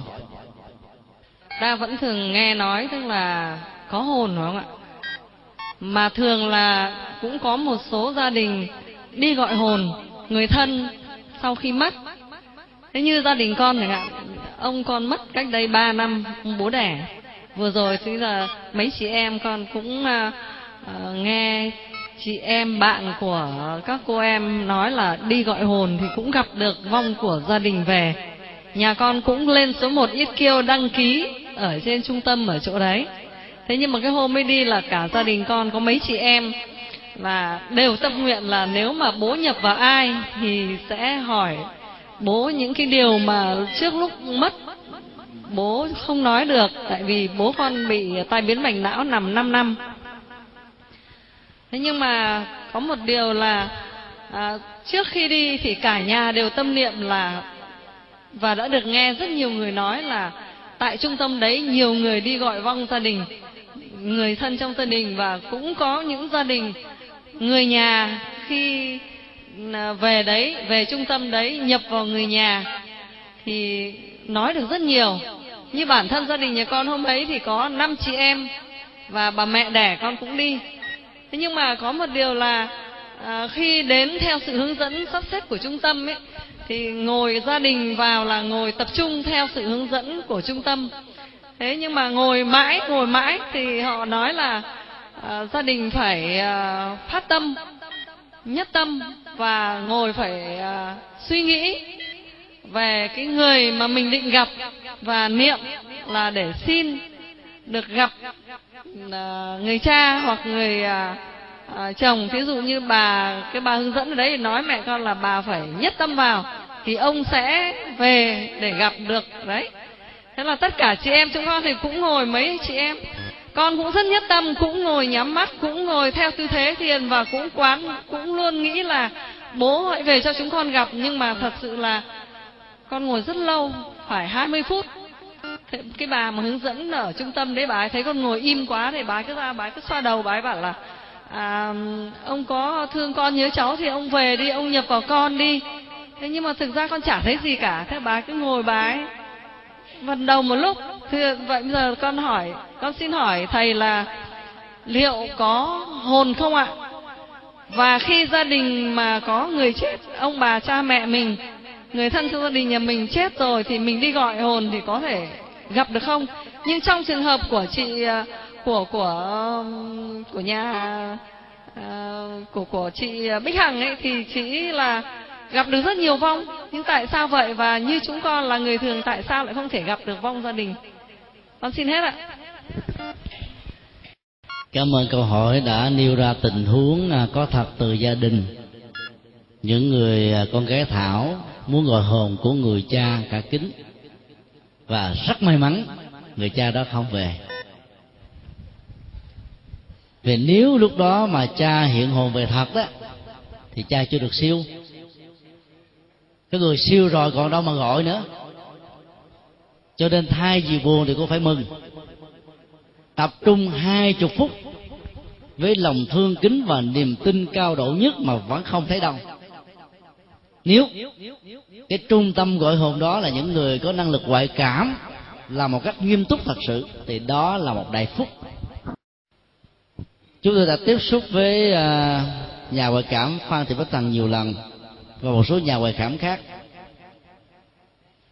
Thì được biết rằng là cái khả năng thành công ở trong cái cuộc đối thoại giữa người sống và kẻ chết á, nó chỉ diễn ra ở mức độ 60% tùy theo tình huống. Chờ ui u hay khí hậu xấu đó, thì việc mà giao tiếp với những người chưa siêu rất là khó. Cho nên họ sẽ không nhận cái công việc để mà tìm hài cốt của người quá cố trong những tình huống khí hậu xấu, và chờ một dịp khác thuận lợi hơn. Có những tình huống hư linh đã được siêu rồi đó, mặc dầu xương và cho cốt vẫn nhưng mà vẫn không tìm ra. Phải mất thời gian thêm vài năm nữa, đối thoại và hỏi thăm các hương linh chưa được siêu phân ra manh mối của người đó thì mới truy nguyên được. Đó là gọi là phương pháp tìm ngược. Mà trung tâm nghiên cứu tiềm năng con người tại hà nội đã công bố. Ta phải dựa vào một số dữ liệu cụ thể để xác chứng rằng là có một số tình huống gọi hồn đó là chuẩn xác và một số là lợi dụng vào niềm tin để làm như một cái nghề sinh nhai các nhà ngoại cảm chân chính thì không lấy tiền. Vừa rồi tại nhà hàng trai việt cha thăng long, trong buổi thuyết trình cách đây một tháng, nhà ngoại cảm phan thị bích hằng đã cho chúng ta biết là bây giờ có một cái cô nào đó mặt na ná, giống như bích hằng, và nhân dân bích hằng để đi nhận mỗi người hai ba triệu để đăng ký tìm mộ. Nơi nào có người thiệt thì những cái phiên bản về người thiệt đó trở thành người giả cũng là hằng hà sa số rồi. Cho nên bên cạnh những cái à, hoạt động à, gọi hồn chân chính mà hiếm khi nó được diễn ra một cách nghiêm túc, thì đã có vô số những con người làm công tác đó như một cái nghề mà thực tế năng lực này thì không có. Dựa vào cái nội dung đối thoại, ta có thể xác định là hư linh đó đăng nhập vào một người thân nói những điều mà ta có thể kiểm chứng rằng nó là một sự thật. Ví dụ một người cha chết ở trong cái két sắt đó, chui với lòng đất đó, còn để tiền bạc và không ai trong nhà biết hết thì nhập về báo rằng ở chỗ đó có. Mà nếu chúng ta khai quật lên mà có thật đó, thì chúng ta biết đây là cái hồn của hương linh chưa được siêu còn lãng vãng đây đó để báo cho biết. Còn nếu mà nhập vô những người thân nói những cái chuyện mà ai cũng đã biết trong gia đình rồi, thì cái đó không phải là nhập thiệt đâu. Mà cái thần kinh của cái người đó hơi bị yếu. Cho nên lúc đó đó, tập trung nhiều quá, cho nên làm cho người đó có cảm giác rằng mình bị nhập nói bằng kiến thức của mình, nhưng mà lại hình dung là kiến thức của một người khác. Năm ngoái đó có à, khoảng à, năm chị em nữ và một người trai. Người thì làm bác sĩ kẻ thì làm dược sĩ kỹ sư. Tới báo với chúng tôi rằng là họ học về nhân điện với một ông thầy thi chúa giáo ở trên thủ đức thành phố hồ chí minh. Và khi mà ứng dụng để điều trị bệnh đó, thì lúc đó họ cảm nhận một cái luồng luồng nhân điện nó vận chuyển. Sau đó đó họ mất đi sự khống chế cho nên ma nhân một cơ hội đó nhập vào trong họ. Và điều trị và thậm chí là nhờ đến ngay cái vị thầy hướng dẫn đó vẫn không thoát ra bên ngoài. Họ đến với chúng tôi trình bày. Và vốn là cái người có kinh nghiệm và đã từng trị những người bị bệnh ma nhập. Chúng tôi làm một vài cái bài toán đang nói chuyện chúng tôi thọt tay vào trong cái đải và dơ lên thật là cao. Sau đó chúng tôi hạ xuống dơ nắm tay như thế này. Và hỏi gia đình đó xin các anh chị hãy cho biết trong lòng bàn tay của tôi có cái gì? Người thì gãy đầu người thì đắn đo người thì suy nghĩ. Và cả tất cả đều trả lời là không biết. Nếu mà thật sự ma nhập á, là phải biết chứ. Vì các hương linh không có thân thể vật lý cho nên cái nhạy cảm bằng tâm thức như một năng lực ngoại cảm đặc biệt. Một phần của thiên nhãn thông, nó cao và bé nhạy hơn con người. Phải biết được mình là cái gì? Chúng tôi làm một bài toán khác. Chúng tôi hỏi là, xin các anh chị cho biết ở ngoài sau cái cổ gái của các anh chị là cái gì? Họ cũng không trả lời được. Sau đó là cuốn lịch đó bởi vì lúc vô ngồi đâu để ý đâu. Mà nếu là hư linh thì sẽ thấy biết liền thôi trong lúc đó chúng tôi yêu cầu họ nhập vào mà họ nói họ đang được nhập và khi làm công tác đó thì chúng tôi biết rằng họ đang sống trong cái ảo tưởng rằng mình được nhập mà trên thực tế thì không. Cái tình trạng ảo tưởng mà có gốc gác là bác sĩ, là dược sĩ đó thì khó trị vô cùng. Vì họ sẽ cố chấp cái quan điểm của họ. Họ nói tôi là những người bác sĩ mà, có kiến thức về y khoa, về y học. Tôi không thể là cái người bị tâm thần, tôi không phải là cái người bị phân liệt, mà tôi đã bị nhập cho nên những người như thế đòi hỏi đến một quá trình trị liệu bằng tâm lý nhiều hơn lâu hơn.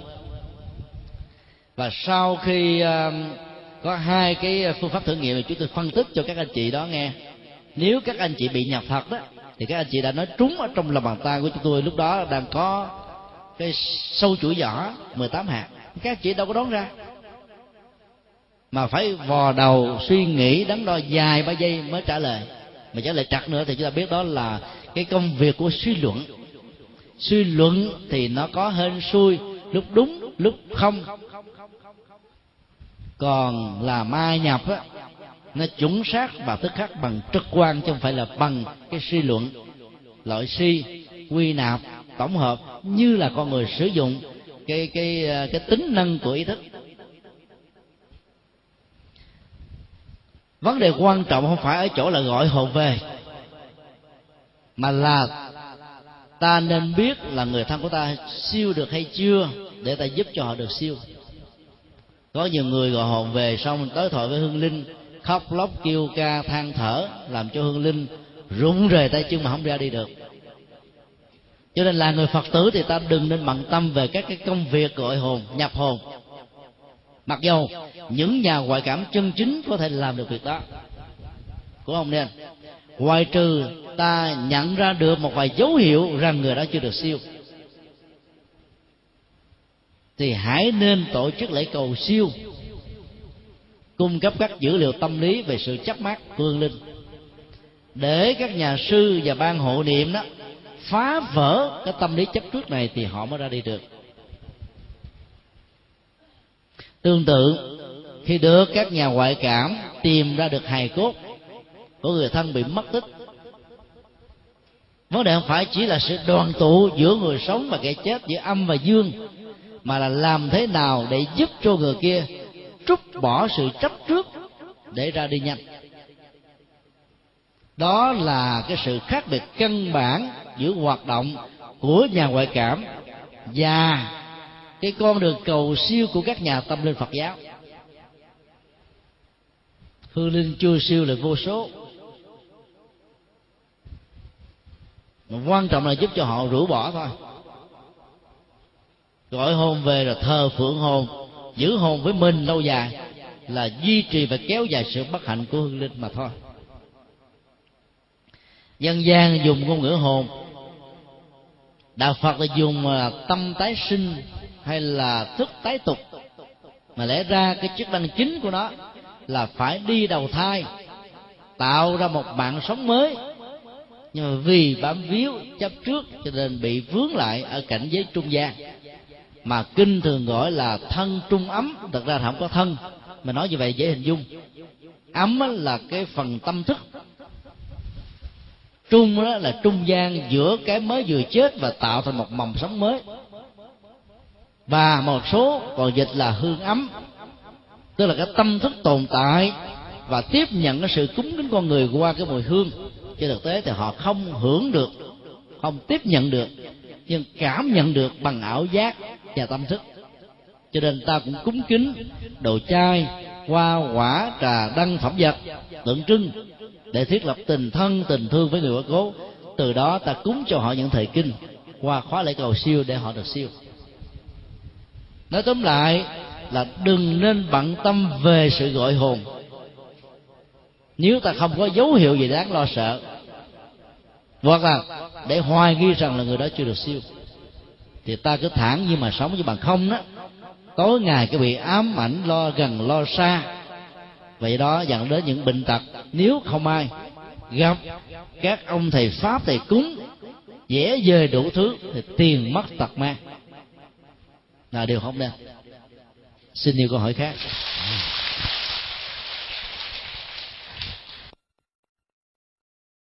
Con ờ, bạch thầy là chúng con ờ, đi theo đạo tràng pháp hoa là 10 năm rồi mà chúng con ở tình đồ với thầy cũng 10 năm rồi. Nhưng mà trong cái đầu óc của con ấy, thì là bà trưởng đầu tràng ấy, bà cùng huấn luyện dạy cho chúng con những cái gì là chính, những cái gì là tà, những cái gì là mê tín.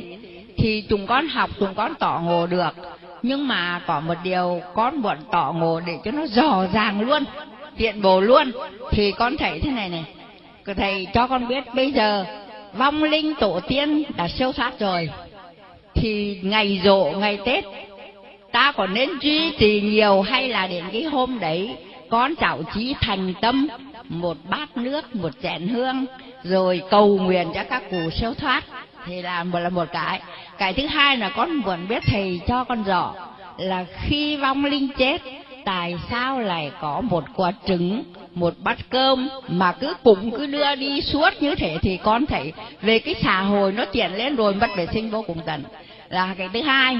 Mà cái thứ ba nữa ấy, là bốn mươi chín ngày thì các chùa vẫn làm thất thất lai tuần để cho vong linh siêu thoát con nghĩ rằng tất cả những cái vong linh ở chùa là để cầu phúc để đi tu tập chứ đâu phải là để nhốt các cái vong linh vào ở trong chùa. Con nghĩ như thế. Thành thử ra à, cái con cái trình độ hiểu biết của con nó chưa được ừ, tỏ ngộ lắm cho nên hôm nay con xin phép thầy à, thầy giải thích cho con.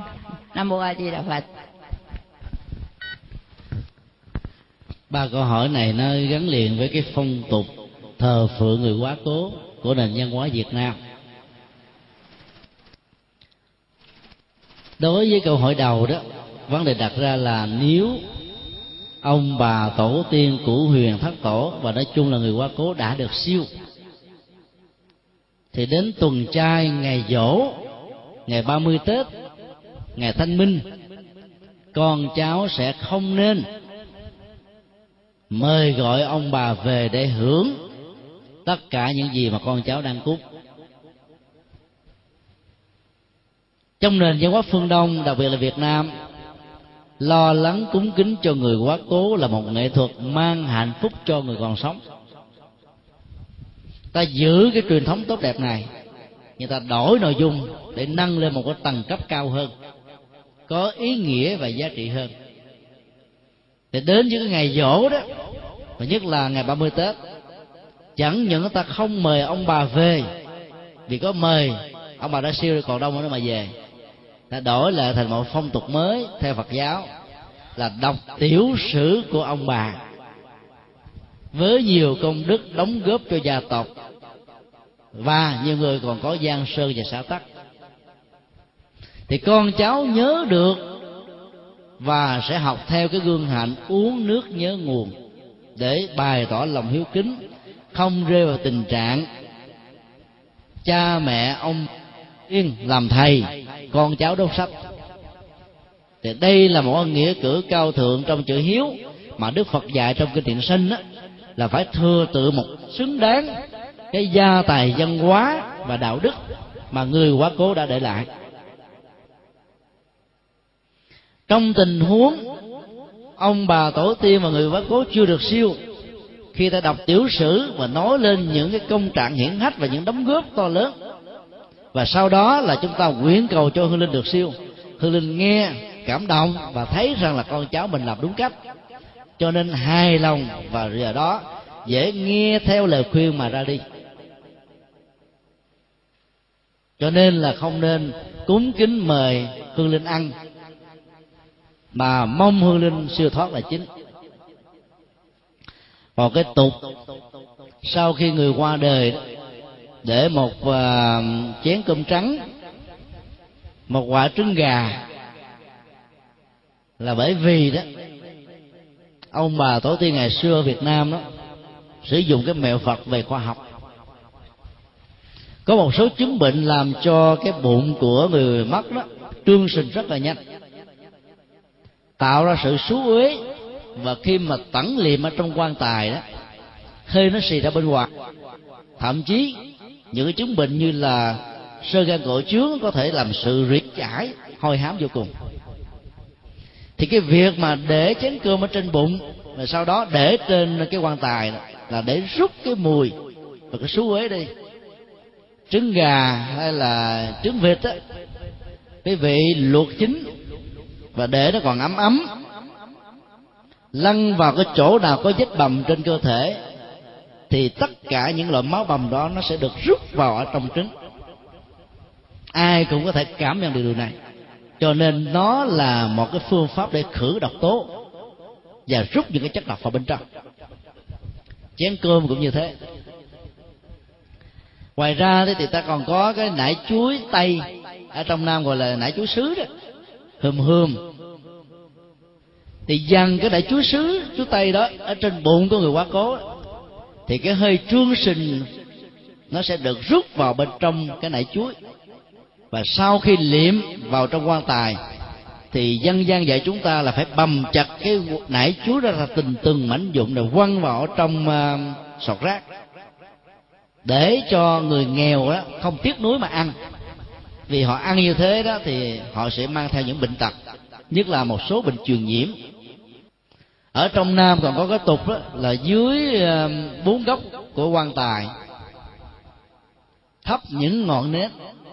Nến có chức năng là đốt cháy, cho nên những cái xú quế mà nó lan tỏa xung quanh nó sẽ được thiêu đốt đi. Nó giảm giảm bớt cái sự ảnh hưởng đến những người xung quanh. Rồi sau này đó thì ờ, người ta là để trên quan tài. Cái chức năng để đốt những cái số khí đó, nó không nhiều như là để bên dưới hay là để xung quanh nó cũng cùng chung cái chức năng. Ở trong quan tài đó khi liệm người ta thường à, đổ vào trong các loại chè khô. Vì chè khô nó rút độc khí rất mạnh. Những người nghèo không biết đó, lại thế nó bằng mặt cưa. Mặt cưa là giữ độ ẩm thấp. Cho nên thân thể hương linh sẽ mau rã khi mà chôn ở dưới lòng đất. Cho nên người ta mua những cái loại chè khô thật là tốt. Thì cái độ rút khí đó nó thật là nhiều. Nói tóm lại đó nó là một cái sự hỗ trợ để giảm bớt cái số khí tỏa ra từ thi thể của người quá cố. Cho nên đó, khi à, chúng ta thiết đại khách đến trong những cái ngày tang chế đó, đừng nên đãi chè. Vì chè nó rút cái số khí đó vào. Và nếu ta đi đó có ai đãi thì cũng đừng nên uống. Uống nước lọc thôi. Này có nhiều người đi mà uống cái đó mà cái cái thể trạng này yếu chút xíu về nó bị bệnh. Nó khó chịu, là bởi vì bị ảnh hưởng bởi cái số khí đó. Vậy các phong tục này là nhằm hỗ trợ thôi. Chứ nó không có ý nghĩa tâm linh, mà nó có ý nghĩa trị liệu y học là hết rồi. do đó, sau khi tẩn liền xong rồi thì chén cơm trắng và quả trứng cũng phải được bầm chặt và bỏ đi. Hay là cho heo, gà vịt ăn thì không sao. Chứ còn cho người ăn, người nghèo mà thèm mà ăn á là nguy hại lắm còn câu hỏi thứ ba là bảy tuần thất đó là một cái con số biểu tượng. Theo à, trước học của Phật giáo thì con số 7 là tượng trưng cho toàn thể, cho quy luật, cho sự vận hành. Và nó là một con số mặt ước. Không phải hương linh nào sau khi qua đời đều tồn tại bảy tuần thất. Có hương linh tái sanh liền lập tức có hương linh sau vài giây, vài phút, vài ngày, vài tháng, vài năm, vài chục năm, vài trăm năm, vài nghìn năm. Cái tính thời gian dài hay ngắn là lệ thuộc hoàn toàn vào quyết định cận tử nghiệp trong lúc cái chết được diễn ra. Và nếu người đó biết buông, thì người đó ra đi rất là nhanh. Còn không buông, thì bị dướng luyện chính vì thế mà đạo phật thông qua kinh à, địa tạng dạy chúng ta là lấy cái mặt ước con số 7 bảy ngày cúng tuần thất một lần để phòng hờ. Trong tình huống hương linh chấp trước chưa ra đi được nhân vào cái thời khóa tụng niệm để mà được ra đi. Rồi sau đó đó dân gian lại bị hiểu sai. Cho nên đó, tuần thất thứ bảy người ta gọi là cái tuần quyết định định nghiệp của hương linh là sai lầm. Hương linh đi đầu thai theo nghiệp hay là phúc? Các gia đình tại sao phải cúng à, các tuần thất ở chùa? Mà không phải là một sự giam nhốt. Là bởi vì đó, nếu ta tổ chức cúng tuần thất tại nhà, nơi mái ấm, hạnh phúc gia đình với nhiều kỷ niệm đẹp, thì hương linh nhìn thấy cái kỷ niệm phật những người thân những người thương dễ dàng bị quyến luyến mà khó ra đi. Cho nên đó, khi mà thiêu hay là chôn xong đó phòng hờ tình trạng chưa được siêu vì hương linh vẫn còn bám chấp thì quý thầy quý sư cô thường thỉnh hương linh về chùa để mỗi ngày nghe lời kinh tiếng kệ thấm từ từ dưới cái cộng hưởng tâm linh tâm linh. Để mà ra đi do đó các tường thất ở trong nam đó thường tổ chức tại chùa. Ở miền bắc đó, thì thường có thói quen là cúng dường trai tăng vào tuần uh, thứ năm và tuần thứ bảy. Ở trong nam đó, thì tuần thứ ba và thứ bảy. Trên thực tế đó nếu quý vị muốn cúng dường trai tăng làm phước để hồi hướng cúng càng sớm càng tốt càng muộn thì càng càng giảm đi cái hiệu quả hồi hướng công đức. Vì có hương linh ra đi rất là nhanh thời gian vừa mới chết thôi. Thậm chí là đang lúc vừa mới liệm xong ta tổ chức cúng dường liền ngay tại chỗ càng tốt. Lúc đó hương linh có thể chưa đi cảm nhận được sự phát tâm của con cháu và người thân. Hoan hỷ thì cái phước báo nó gia tăng gấp bội. Còn khi mà ra đi rồi đó thì cái sự cúng kính đó, đó người thân hoàn toàn hướng trọn phần công đức.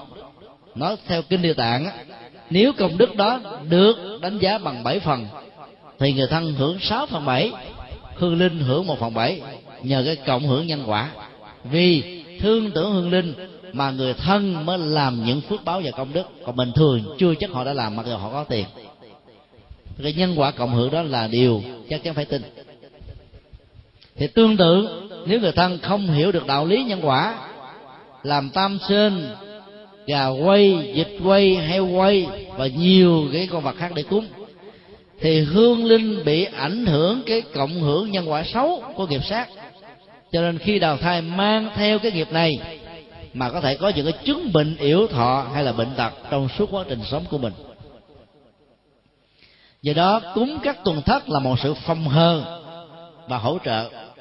Trong tình huống hư linh chưa được siêu, để nhờ vào pháp phật nhiệm màu mà rũ bỏ để mà ra đi. Cho nên, trong những tình huống khác nhau, ta nên cúng tại chùa. Một lệ lá khác nữa là không chắc gì những người thân trong gia đình, họ tộc của ta, đều tôn kính tam bảo. Và do đó, suốt cả cuộc đời chưa từng bước chân đến chùa để gieo một hạt giống tuệ giác. Cho nên họ bất hạnh và họ đánh mất cái cơ hội để sống hạnh phúc ở trong Phật pháp nhưng mà vì thương tưởng hương linh, nhưng mà vì theo lời khuyên của thân quyến cho nên đến ngày tuần trai, tuần thất, ngày dỗ ngày cúng dường trẻ tăng, họ đành và bắt đắc dĩ phải đến chùa. Nhờ đó gieo được một hạt giống với phật pháp. Trong kinh dừa pháp liên hoa, có những người giàu không có tâm hồn, chẳng hạn như một đồng tử, một em bé, giỡn chơi ở trên bãi biển dùng ngón chân dơ giấy của mình, vẽ lên đó một chữ phật. Sau đó dụi, dậm, nhảy và phí nhổ lên trên thì cũng đã vô tình gieo được hạt giống của phật pháp. Đến một lúc nào đó, hạt giống này sẽ được nảy nở và gặp được phật.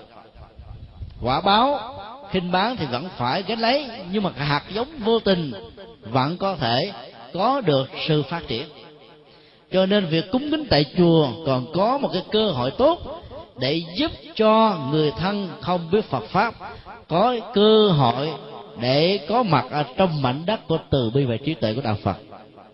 Thì đó là những cái lệ lạc. Trong nền tờ văn hóa của Phật giáo tại Ấn Độ, sau khi hương linh qua đời, người ta không thờ di ảnh, không để lại cho cốt, không chôn dưới lòng đất, chỉ trong vòng 24 giờ đồng hồ có khi là vài tiếng thiêu hương linh. Sau đó lấy tro cốt rải xuống sông không để lại bất kỳ một vết tích nào. Vì hương linh có thói quen đồng hóa cái thi thể này với mình thi thể đó nó lớn lên bởi năm tháng đài giờ tinh cha quốc mẹ và nó có cái gen di truyền ADN cho nên làm cho cái cộng hưởng từ trường tỏ ra từ nó, dẫn đến sự quyến liếu và đồng hóa nơi tâm thức con người là điều có thể có. Do đó, trả nó với nước, gió, lửa, thì nó không có cơ sở để bám víu, ngay cả hình ảnh cũng không lưu giữ. Tại việt nam đó thì chúng ta có phong tục là thổ tán. Mấy chục năm gần đây đó thì cải tán, người ta mới đem lên thiêu, và từ đó mới có phong tục thiêu thiêu xong đó thì người ta để hài cốt ở trong chùa. Và hương án của hương linh đó, với di ảnh đó, để ở rất nhiều chùa. Có người gia đình đó, thương hương linh quá. Cho nên nhân ra ba chục ảnh bốn chục ảnh đến chùa nào cũng gỡ tặng di ảnh hết. Là điều cũng không nên. Nếu chúng ta mạnh dạng thì chúng ta quỷ luôn cả các di ảnh.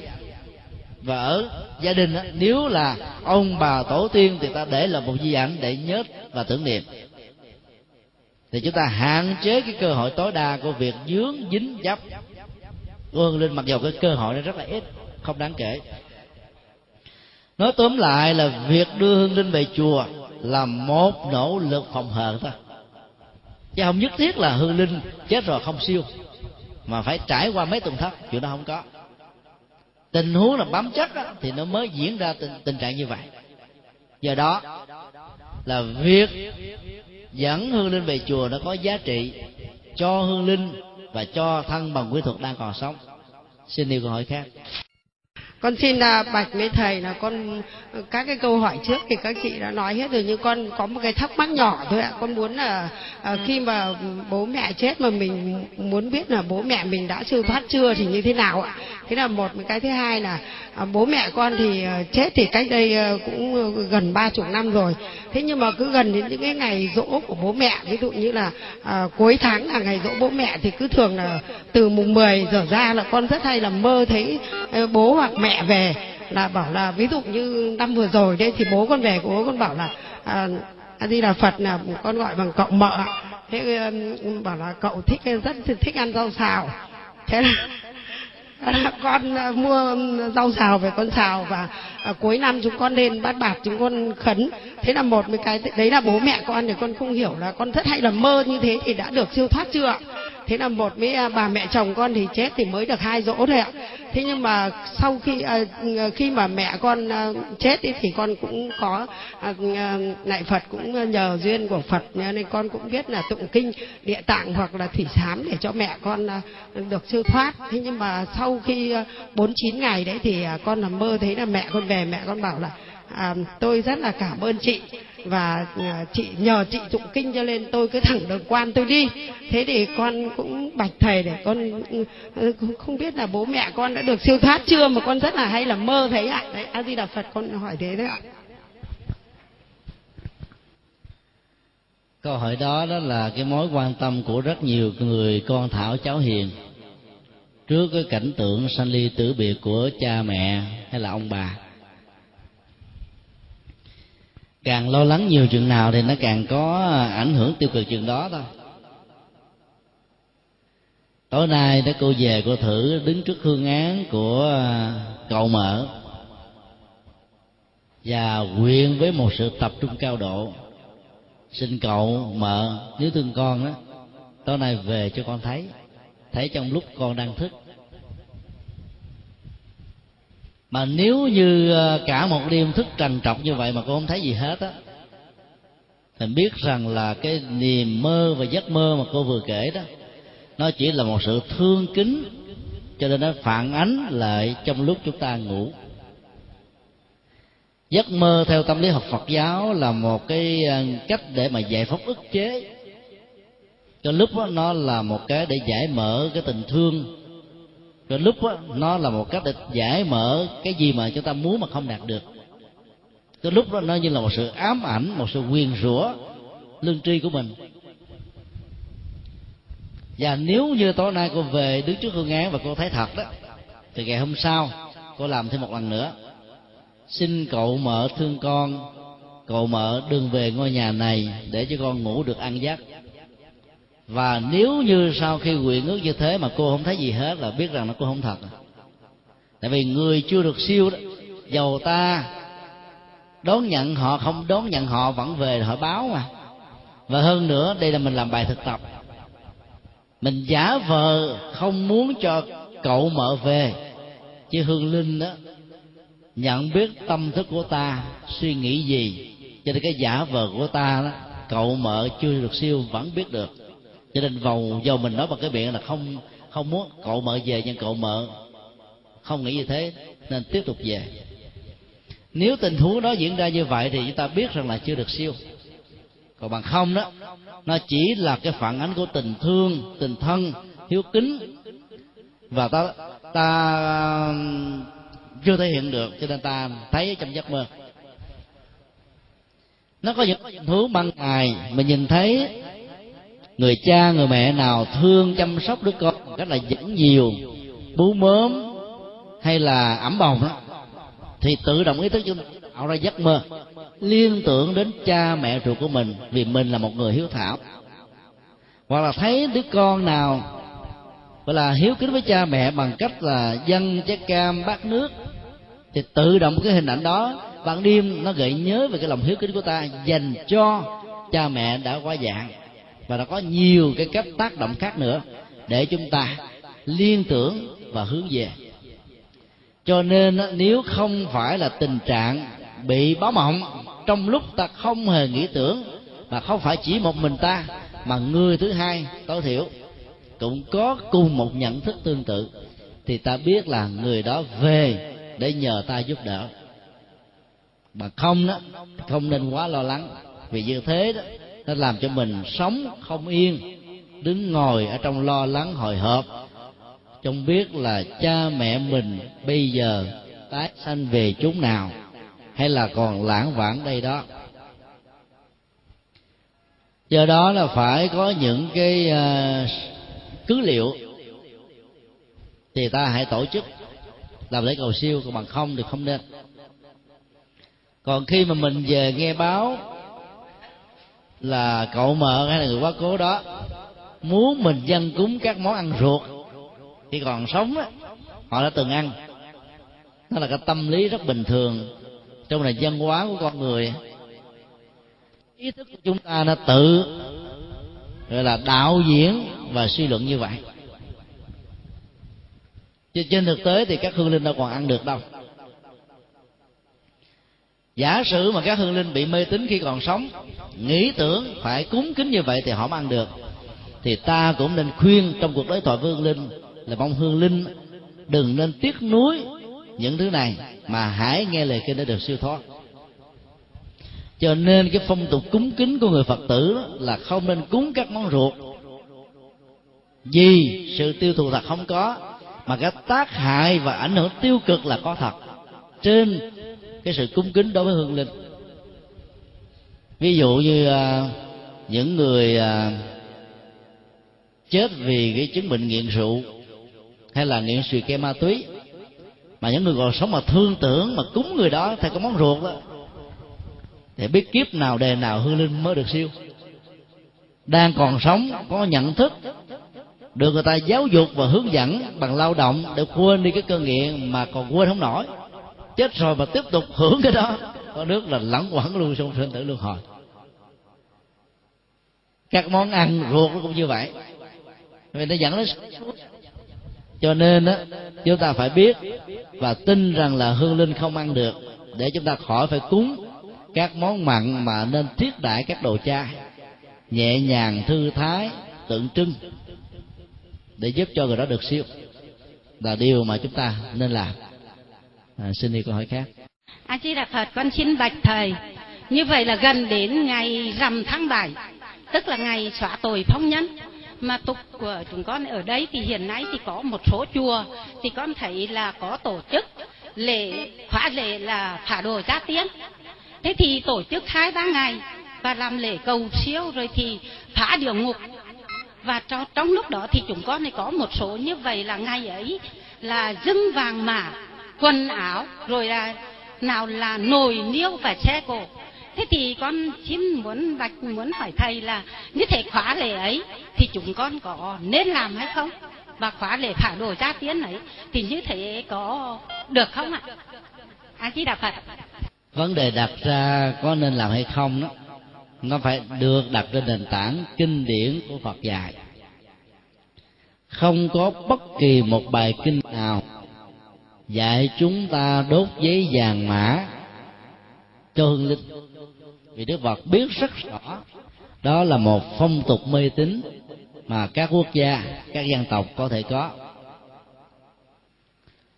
Ngày rằm tháng 7 được người ta hiểu một cách sai lệch là ngày xá tội vong nhân vì gắn liền với cái sự tích ngài a la hán một kiện liên cứu mẹ khỏi cái tội địa ngục là bà thanh đề.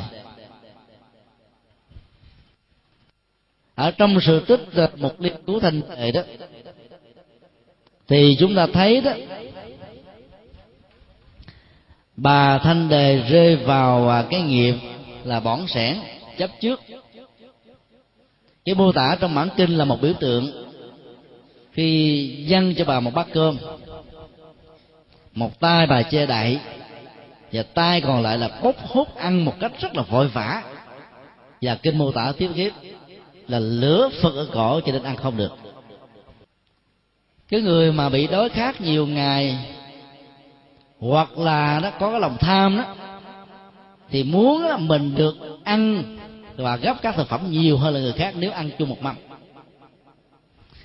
Trong tình huống mình ăn gấp gáp quá, ăn ngốn nghiến quá ăn một cách thèm khát quá đó. Thì ta dễ dàng bị nghẹn cuốn cổ. Đến lúc mà mình à, mình bị sặc đó cái đó đó được hiểu bằng một cái ngôn ngữ ấn tượng hơn là lửa bốc khói lửa bốc cháy. Làm ăn không được. Nói một cách khác là ai kêu kiết bỏn sẻn tài sản á, thì đều làm cho lương tri và lòng tự bi mình bị đốt cháy. Và những người như thế có tiêu thụ dầu là sống ở trên rừng tiền biển bạc đi nữa cũng sống một cách rất là kham khổ. Cho nên cũng không có sướng hết gì. Như vậy qua cái mô tả đó ta thấy là bà thanh đề bị dướng vào một cái nghiệp là tiếc nuối tài sản. Và không buông bỏ. Ngày một liên bé thành thâu nhưng mà vẫn không giúp được mẹ của mình. Bởi vì cái tình cảm mẹ con làm cho bà không cảm thấy lời khuyến khích của ngài là hấp dẫn. Bục trong nhà công thiên là vậy nên ngài mới nhờ đức phật thích ca và các vị cao tăng khác hỗ trợ cho bà. Và nhờ đó bà đã được siêu thoát. Trong lễ cúng dường à, và khóa lễ cầu siêu rằm tháng 7 lần đó đó, thì các hương linh cũng được hướng dẫn và rất nhiều người đã được siêu vì đã buông bỏ được sự chấp trước. Cho nên đó, gọi là ngày xá tạo vật nhân là sai.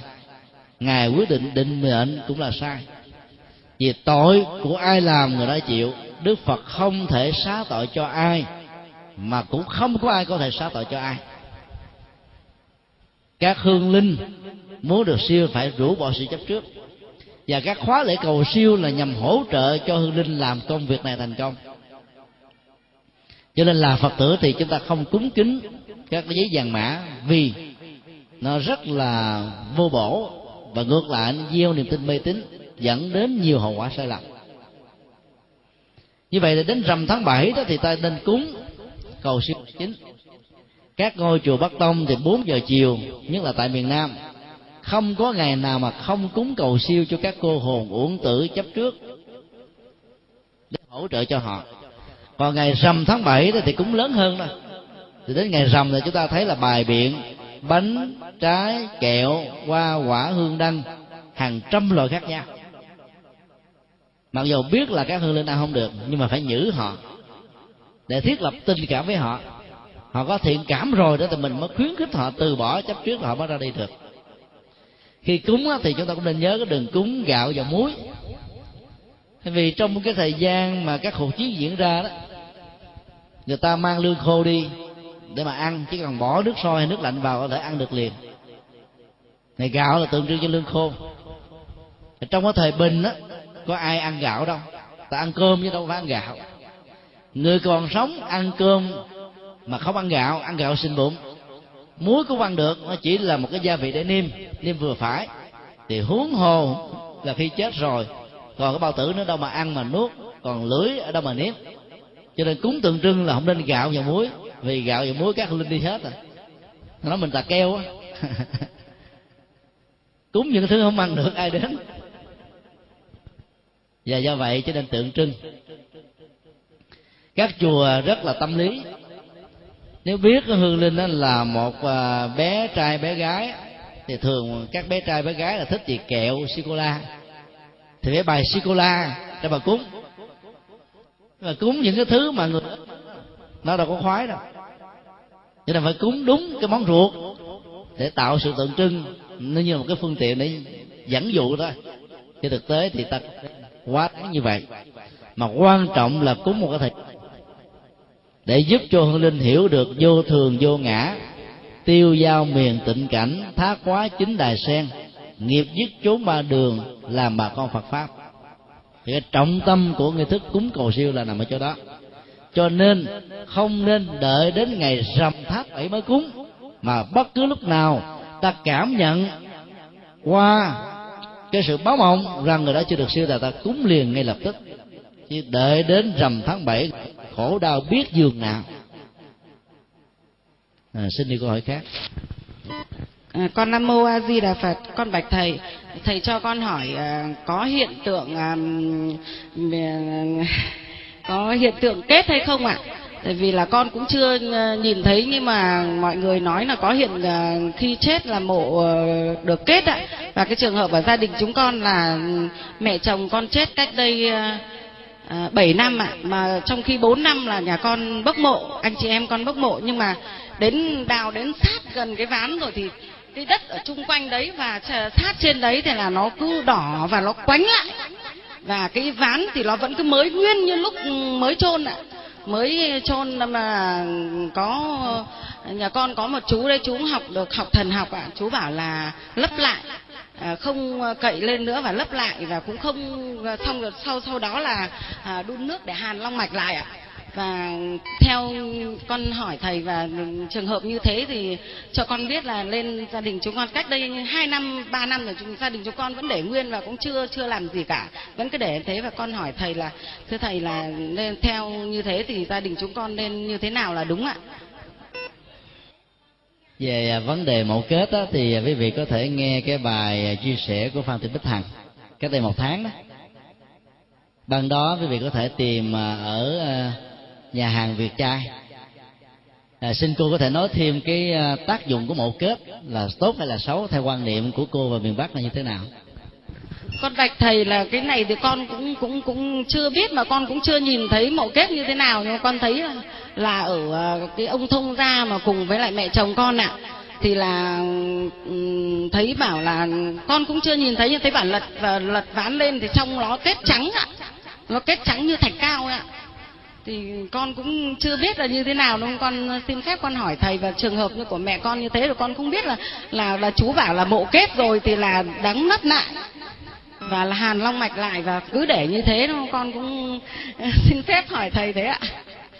Và cái thứ hai nữa là cho con xin phép là à, còn những cái trường hợp mà ba cũng ba bốn năm rồi mà cũng không tiêu được mà khi trước sau khi bốc lên là phải vắt thịt thì trường hợp đấy à, tốt hay xấu à, như thế nào ạ? Hay là trong miền Nam không có trường hợp đấy ạ? Về hiện tượng mộ kết thì xem à, đĩa của Phan Thị Bích Hằng. Để tham khảo thêm. Chúng tôi xin à, chia sẻ một vài điều về cái phong tục và điểu tán hay là phong tán của à, Phật giáo Tây Tạng giảng độ người tây tạng quan niệm như thế này là sau khi con người chết á, thì thần thức đã xuất ra khỏi cái cơ thể vật lý. Cái thi thể đó nó cũng như là một con vật đó, vô tri vô giác. Cho nên họ mới phát tâm đó cúng dường thịt xương gân cốt của người chết cho các loại chim muôn để có thể giúp cho các loài này giảm bớt đi nghiệp sát trong vòng một, hai ngày. Cho nên khi làm mà tống tán theo điểu tán đó, thì những người âm công nó sẽ dùng dao thật là bén róc từng lớp thịt ở trên cơ thể của người quá cố. Chặt xương ra thật từng à, từng khúc thịt thì cho những cái loài à, ăn trực tiếp, còn à, xương này cho những loài kênh kênh. Và như vậy đó là một cái thi thể đó có thể chu cấp thực phẩm cho những con vật này trong vòng mấy ngày. Thì suốt mấy ngày đó, cái nghiệp sát ở những cái con nhỏ hơn để làm mồi đó, nó giảm đi. Và do đó đó, ai quan hỷ với cái nền văn hóa điểu tán đó đó thì thi thể vật lý này vẫn còn có cơ hội để làm công đức và phước thiện. Và làm được như thế quan hệ được như thế đó, thì người ta sẽ không còn bám chắc vào trong cái thân thể này nữa. Nó hơi nhẫn tâm chút xíu. Nó hơi rùng rợn và nó chưa quen với đời văn hóa ta thì ta cảm thấy nó ớn lắm. Nhưng mà người ta sanh ra và lớn lên trong đời văn hóa đó quan hỷ với cách làm như vậy thì cái sự chấp trước vào con thân nó giảm đi rất là cao cho nên nó tùy theo bản chất văn hóa mà chúng ta làm. Ngày nay đó thì à, khi à, y học phát triển đó, vấn đề lắp ghép các cái à, chi phần ở trong cơ thể, từ một người chết bất đắc kỳ tử sang một người đang có nhu cầu, thì làm cho những người đang lâm vào cõi chết trở thành sống lại. Ví dụ như là lấy gan, phổi, tim, thận của những người chết tai nạn đó để tạo cho mạng sống của cái người đang cần đó được sống thêm. Và do vậy đó khi đăng ký thi uh, bằng lái xe đó thì ở phương tây đó, nó có cái phần buộc chúng ta phải điền vào. Có quan hỷ hiến sát khoa học hay không? Nếu quý vị chọn vào cái mục là chấp nhận hiến sát cho khoa học đó thì khi tai nạn giao thông xảy ra thì cái bệnh viện gần nhất sẽ đem cái thi thể này về và lấy những cái phần còn khỏe mạnh, lắp ghép vào những bệnh nhân đang cần. Nó cũng là một cái cách làm phúc trên cơ thể của cái người chết, vô tri, vô thức. Tuy nhiên nó có một vấn đề tâm lý cần đặt ra. Có một số người khi còn sống á, cái tâm ý của họ nó không dứt khoát. Gặp người a nói chuyện a thì họ quan hỷ với điều a. Quan nó có chuyện phi a. Họ quan hỷ với chuyện phi a và họ thay đổi quan điểm a. Coi trước đó. Thì những người do dự phân vân như vậy đó, khi mà phát tâm hiến sát cho khoa học, thì cần phải tập luyện thái độ dứt khoát, không nên nuối tiếc và thay đổi vào giờ cuối vì thay đổi cũng không làm cho tình trạng thân thể cho chúng ta còn được giữ ở trong cái thời gian liệm và tống tán. Mỗi một sự tiếc nuối không muốn người ta đụng vào các chi phần đó dẫn đến một sự chấp trước và do đó khó được tái sinh. Cho nên người phát tâm hiến sát thì phải thực tập hạnh vô ngã nhiều hơn nữa và không tiếc nuối về bất kỳ cái gì ta đã hiến cúng cho khoa học mặc dù chưa trao. Nhưng cái quyền sở hữu về thân thể này không còn thuộc về mình nữa, mà nó thuộc về khoa học trong nghệ thuật hiến xác. Thì cái kết quả của sự hiến xác đó mới được đảm bảo. Do vậy, trước khi phát tâm, ta phải phát nguyện mạnh để sự tiếc nuối không diễn ra. Thì làm được như thế đó, thì chúng ta biến cho thi thể này một cơ hội làm công đức cái phước lợi của nó rất là lớn. Sự chấp trước nó sẽ giảm hơn. Cho nên trong à, vấn đề kể tán lại đó, mà nếu rốt thịt không phải vì những lý do đó, thì không nên làm vì nó là mê tín và dị đoan. Vậy đó, nó làm cho người còn sống như là con cháu, hoang mang tột độ mà không có lợi ích gì. Xin đi câu hỏi khác. Nam mô bổn sư thích ca mâu ni phật. Con bạch thầy khi uh, con được đọc quyển kinh nhật uh, kinh tụng hàng ngày của thầy cùng một số các uh, thầy tiến sĩ khác biên soạn thì con thấy rằng là rất là dễ hiểu dễ đọc dễ nghe. Và khi một số người khác nữa cũng như là các cháu nhỏ mà đọc cái quyển kinh này cũng cảm thấy là rất thích thú và hay đặt những câu hỏi. Thế bởi vậy nên là con cũng muốn được là xin thầy cho chúng con được ăn mày công đức của thầy ạ. Và rất nhiều người muốn mua quyển này. À, xin được thầy coi như là bố thí bố thí pháp đấy ạ. Và bây giờ nếu mà có nhiều người như vậy nữa thì à, cho chúng con được à, thỉnh ạ. Và mong uh, trên bước đường học đạo của chúng con cho được uh, trí sáng tâm khai ạ. Gì là phật ạ? Cảm ơn cô đã có một cái lời đề nghị có ý nghĩa. Dạ. đây là cái quyển kinh tụng hàng ngày vừa được đề nghị. Quyển kinh này dày 1032 trang được biên soạn vào năm 1992 và ấn bản đầu tiên ra đề vào năm 1994 cho đến nay đó thì được tái bản đến 7 lần. Và số lượng ấn tống đó là khoảng à, gần ba chục ngàn quyển. Nhưng vẫn không thấm đâu vào đâu so với cái nhu cầu thực tế. Chúng tôi đã biên tập cái à, bộ kinh này bằng cách là tuyển tập các bài kinh căn bản trong hai truyền thống Phật giáo Nam Tông và Bắc Tông từ kinh tạng Bali, A Hàm, cho đến kinh tạng đại thừa. 34 bài kinh đầu là kinh tạng nam tông đặt nền tảng năng thừa làm chính. 14 bài kinh còn lại là trích từ các kinh đại thừa để nhân và nâng cao trình độ tu tập của người thực tập. Cho nên nó, nó được bố cục và bố trí theo một cái trình tự là từ thấp đến cao. Nó được biên soạn bằng à, các bản dịch thuần việt có nghi thức dẫn nhập phần chánh kinh và phần hồi hướng công đức.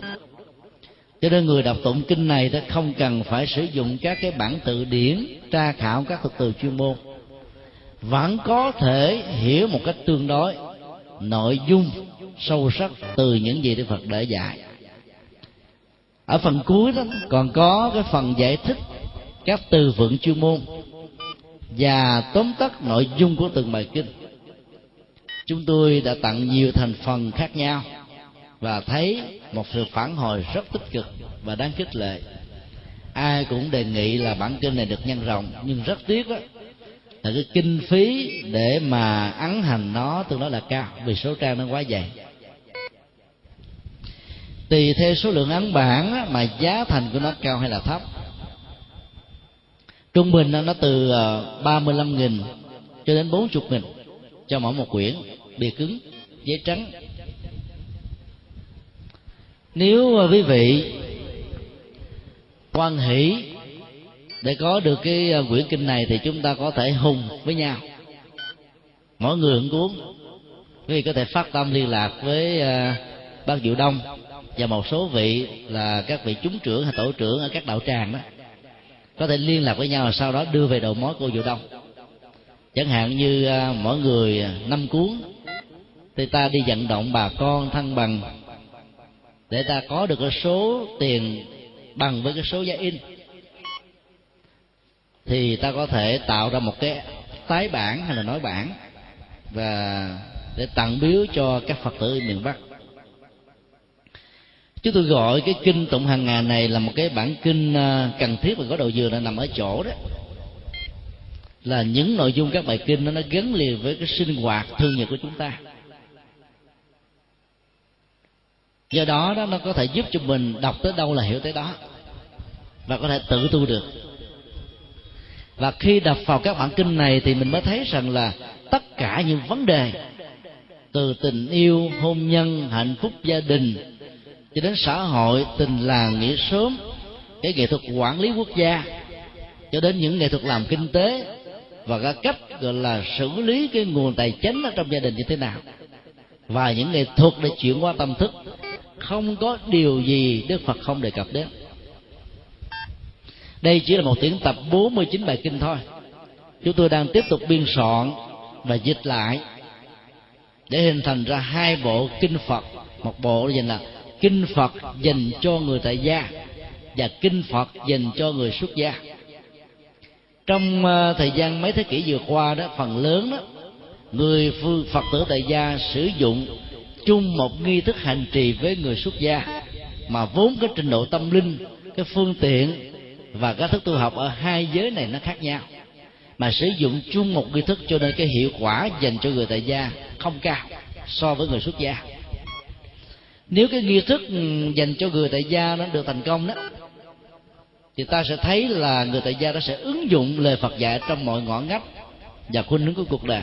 Cho nên lệ lạc nó rất là nhiều và phổ cập còn nghi thức dành cho người xuất gia là phần lớn nó gồm có ba, phần chính. Một phần là tu tâm dưỡng tính để chuyển hóa cái thói quen của cuộc đời để trở thành một nhà tâm linh.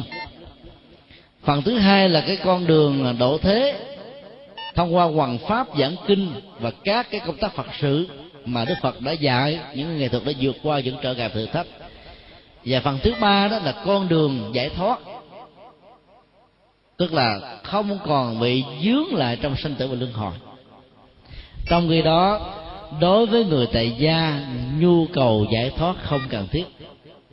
Chỉ cần an vui, hạnh phúc, bình an, phước báo ở hiện tại để ta có thể chia phần công đức chó cho người thân, người thương, cộng đồng và xã hội. Nếu ai không thỏa mãn với cái mức độ hạnh phúc đó thì có thể phát nguyện trở thành người xuất gia cho nên, chúng tôi cho rằng là việc phân kinh thành hai nghi thức tại gia và xuất gia, nó sẽ hợp với căn tính của người hành trì hơn là sử dụng chung cùng một nghi thức. Trong lúc chờ đợi một cái nghi thức hoàn chỉnh đó, thì cái bản kinh này đó, nó có thể dành chung cho hai giới vì nó đi từ thấp đến cao. Có những bài kinh dành riêng cho người tu, ví dụ như kinh bốn kinh bốn mươi hai chương và kinh di giáo và đó như bài kinh đức phật giảng chung cho hai giới, đều có thể sử dụng chung được. Do đó với vị, nếu có thời gian thì tụng, không có thời gian thì đọc. Đọc chậm rãi, mỗi ngày 10 trang 15 trang. Chỗ nào không hiểu thì dừng lại suy nghĩ thật là sâu. Để sau đó chúng ta áp dụng thật là kỹ. Đừng có có thói quen tụng kinh theo số, theo bộ, để tính công, để tạo phúc để kết duyên đức mà hãy hiểu để hành trì. Hành trì đó thì ta có lệ là gấp trăm lần so với tụng để cầu phước báo. Vì cái phước đó chỉ là phước tôn kính pháp bảo, thông qua sự tôn kính phật bảo mà thôi. Còn hành trì đó thì nỗi khổ, niềm đau, phiền não, nghiệp chướng sẽ được tan tành theo mây khói. Và cái kết quả tu tập của chúng ta là nằm ở chỗ này, chứ không phải là cái phúc còn phúc á, chúng ta phải làm nhiều việc lành khác thì mới có được. Do đó đó, chúng tôi xin ờ, yêu cầu và đề nghị là nếu quý vị mỗi người một bàn tay, đóng góp vào hùng vốn để tạo phước, thì quý vị có thể tạo ra một sự nối bản cho các vị phật tử hữu duyên ở miền bắc. Có việc làm đó, mặc dầu nó có thể tốn vài chục ngàn cho một quyển nhưng nó lại có một ý nghĩa rất là lớn. Chích ra một cái phần ăn hai tô phở thôi thì ta đã có một quyển kinh một ngàn trang.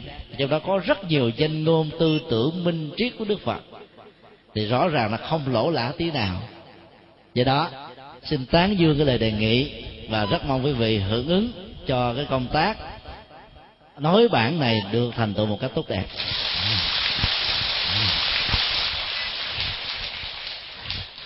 à, lại phật lại thầy. Nếu cứ cái tình trạng này ngồi con chắc đến 10 giờ thầy cũng chả về được. Tại vì chị em thì luôn luôn lưu luyến và nghe tất cả các chuyện hôm nay thì đã sáng rõ. Chị em cũng rõ, thế nhưng mà cái sự lưu luyến này, nó vẫn cứ dính mắc giữa phật tử với phật pháp. Thì cái thứ nhất là con thấy là cái lời đề nghị của một cái chị ở chùa mỹ thầy, thì chúng con sẽ hứa là tất cả mọi các phật tử ở miền bắc muốn ấn tống cái kinh tụng hàng ngày, con xin hết lòng. Hết lòng để thâu góp, thậm chí có thiếu cũng có thể bù được để ra những các quyển kinh để cho mọi thỏa mãn với nhu cầu của các phật, quý phật tử. Đó là cái điều thứ nhất. Cái điều thứ hai là vừa xong thầy giảng ở đây, thì có một vị giáo viên của trường ờ, đại học ờ, giao thông của trường đại học công đoàn có đề nghị với con là, chị ơi, khi nào thầy ra chị cho mời thầy tới các cái trường đại học của em? Con thấy đấy cũng làm cái nhân duyên gieo phước rất là lớn để cho tất cả các cái học sinh sinh viên đều hiểu được Phật pháp, thế nào là Phật pháp. Con thấy cái này nó rất lợi lạc. Nhưng bây giờ thì đang là, cái thứ nhất là thầy sắp phải về. Cái thứ hai là vì nó đang hè.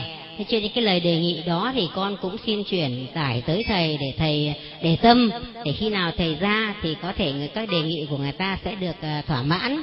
Thế bây giờ để kết thúc cái việc hôm nay, con thấy thầy cũng mệt. Thì con thấy muốn kết thúc thế này. Con bà phật tử bái nói với con là, chị ơi, em muốn hỏi thầy là ừ, cái trùng tang là thế nào? Bố em mới chết được 4 tháng, chú em lại chết. Thì người ta bảo đấy là trùng tang. Thì xin giải thích cho thầy hiểu cho thế nào trùng tang. Cái thứ hai là con muốn thầy nói thế này tức là tại sao miền nam thì họ chôn chỉ có một lần đào sâu chôn chặt. Nhưng cái miền bắc này lại cứ thích bới lên. Thì, thì, thầy giải thích xem là tại sao lại như vậy. Con thấy thật là mất vệ sinh. Mà con muốn hỏi cái này từ lâu rồi. Hôm nay thầy ừ, giải thích cho tất cả các phật tử của chúng con ở đây đều hiểu biết rằng thì là ta đã theo phật rồi thì ừ, đào sâu chôn chặt thì lợi như thế nào và ờ, tại sao ba năm lại cứ bới lên thật là mất vệ sinh? Thì thầy cũng nói để cho chị em chúng con hiểu và trên cơ sở đó giải thích về cho tất cả họ hàng bạn bè dân làng đều hiểu được cái, cái việc đó. Nam mô a di đà phật. Đối với cái tục mà kẻ tán miền bắc đó thì gốc rễ của nó là có từ trung quốc nhiều người trung hoa quan niệm rằng đó, nếu con cháu không cải tán cha mẹ ông bà trong cái lần chôn thử trong vòng 3 năm trong khi chờ định vị một cái nơi thích hợp về phong thủy thì con cháu làm ăn và ngóc đầu lên không nổi. Cái tục này lúc đầu thì nó gắn liền với vua chúa vì trong những cái cuộc chiến bị xóa ngôi đó người ta không thể sức lộ nguyên hình với những cái bi mộ. Cho nên người ta phải làm những mộ giả, bi giả, để tránh cái tình trạng trả thù, trả đũa, bế móc lên. Mà trong lịch sử Trung Hoa đã từng có như thế. Cái nguồn gốc nó như thế nào thì à, không ai phanh ra được manh mối, mà nó có cái ý nghĩa như thế. Cho nên sau ba năm khi mà cái cuộc loạn ly nó không còn nữa đó, thì người ta mới đem cái mộ giả và tạm thời về nơi kinh thành chôn với một sự tôn kính và trang hoàng một cách lộng lẫy để bày tỏ lòng thương tưởng, như là một cái nghi thức quốc tang cho cái người quan trọng. Từ cái phong tục đó mà dần dà về sau đó, nó trở thành như là một cái phong tục phổ thông. Người ta không màng hiểu cái nguồn gốc đó là cái gì, mà cứ ba năm là đi cải tán một lần và sau đó là mình tìm một cái nơi cố định đó, mới chung luôn chung thật. Nó có nguồn gốc từ cái chỗ này. Ở trong miền nam á, thì lại một quan niệm mê tín khác. Đã chôn rồi mà đào lên thì được gọi là động mồ động mã là con cháu làm ăn không được. Cả hai cái là hai cái cực đoan. Một bên thì nói là ba năm đó mà không chịu đào lên để cải tán hay thay cát á thì con cháu của không đi tới đâu? Thực ra tới cái việc tống tán như uh, chú tôi vừa nói theo uh, nghi thức của phật giáo đó là để vẫy tay chào hương linh với bốn nguyên lý chất rắn chất lỏng chất nhiệt chất lưu thông. Thể hiện qua bốn vật đất nước gió lửa. Để cái sự chấp trước quyến luyến vào nó không có mặt thì hương linh mới được ra đi lâu dài còn cái phong tục cải tán hay là cấm động mồ động mã nó chỉ là dân gian của trung hoa, ảnh hưởng trên nền văn hóa việt nam vì đất nước ta đó bị trung quốc đô hộ gần cả ngàn năm. Cho nên những cái phong tục tốt lẫn xấu đã ảnh hưởng rất nhiều đến người việt nam. Và do vậy là người phật tử, ta nên mạnh dạng không nên cải tán lần thứ hai vì không cần thiết và nó có thể rất nhiều sự tốn kém, kéo theo sau. Còn quan niệm động mồ động mã, hay không làm như thế là cũng động mồ động mã. Ông bà tổ tiên sẽ quở trách là chuyện không có. Việc làm ăn kinh tế của con cháu thành công hay không thành công, lệ thuộc vào nhân quả kinh tế và kiến thức kinh tế thị trường. Cộng với những cái phước mà ta đã có trong cái nền kinh tế thị trường hiện nay đó, thì ta thấy rằng nó diễn ra theo một quy luật là lối trừ. Các tiểu thương phải nhường chỗ cho các đại thương và do đó thương hiệu với những cái tập đoàn và đầu tư cao đó sẽ tồn tại và phát triển. Và nó tạo ra một cái cộng nghiệp mới của kinh tế. Ai không tuân thủ quy luật này nó sẽ bị sa thải. Cho nên muốn làm ăn khá giả thì ta phải hiểu và ứng dụng đúng. Đầu tư một thương hiệu bằng cách là nâng cao chất lượng giá thành rẻ mẫu mã ấn tượng quảng cáo giỏi tung ra thị trường vào thời điểm thích hợp thì ta sẽ trở thành là sản phẩm được ưa chuộng. Còn ai không làm đúng các nguyên lý đó đó thì thiếu duyên tốt. Cho nên đó, việc đầu tư không có kết quả. Cái gì mà nó đã quen trong tâm thông qua lỗ tai nghe, các phương tiện truyền thông mắt thấy trên tivi mắt nhìn ở trên báo chí, thì sản phẩm đầu tiên đó nó gây một ấn tượng như là một thương hiệu. Do đó phải làm theo cái phương pháp này thì ta mới giàu, ta mới thành công. Nó là cái cách để mà giải cái nghiệp nghèo về kinh tế. Dân gian việt nam thường nói là phi thương bất phú, không làm thương gia thì không giàu sang được mà làm thương gia trong giai đoạn thị trường chứng khoán sa sút rất điểm. Và kinh tế việt nam bị lạm. Việc thuê tiền từ ngân hàng có nước dẫn đến phá sản thôi. Cho nên phải đầu tư lúc nào, làm thương gia lúc nào, chứ không phải lúc nào cũng thành công. Làm cái gì đó mà nó đặt trên nền tảng nhân quả thì ăn chắc mặt bền. Sống ở trên ờ, cái cơ chế của ờ, chứng khoán đó. Trước đó một giờ có thể là triệu phú, tỷ phú, sau đó một giờ có thể kẻ ăn mài. Chịu đựng điều đó không được, tự tử mà chết. Hoặc là bị tâm thần. Do đó đừng nên mơ vào sang chống nhanh, mà dấn thân vào những cái cái nghề như thế. Trắng tay nào không hay. Nó còn thuộc là tổ sư thần bằng, chứ phải là bác thần bằng nữa. Vấn đề trùng tan thì ta càng lại không nên tin. Như chúng tôi vừa nói khi nãy là ngày 2 tháng 5 2008 trên 140.000 người tại Miến Điện chết. Ngày 12 tháng 5 trên 80 người tại Tứ Xuyên, Trung Quốc chết Do thiên tai gây ra. Và cách đây vài năm, Hàng trăm ngàn người Ở tại Đông Nam Á và Đông Nam Á và Nam Á đã chết do cơn sóng thần mang lại. Và nhiều cái thiên tai trên khắp toàn cầu. Nếu ta dở sổ của người Trung Quốc ra để mà xem Thì cái ngày đó là ngày trùng tang, Ngày đó là ngày tam tang, ngày đó là ngày sát chủ. Theo dõi các phương tiện báo chí đến bây giờ có cái nào chết kéo theo sau đó thêm ở tại miến điện nếu gặp là trùng tang thì nó trở thành là hai trăm tám chục người tám chục ngàn người chết nữa đâu còn ở tại trung quốc thì phải là một trăm sáu chục ngàn người chết theo không à? Có đâu.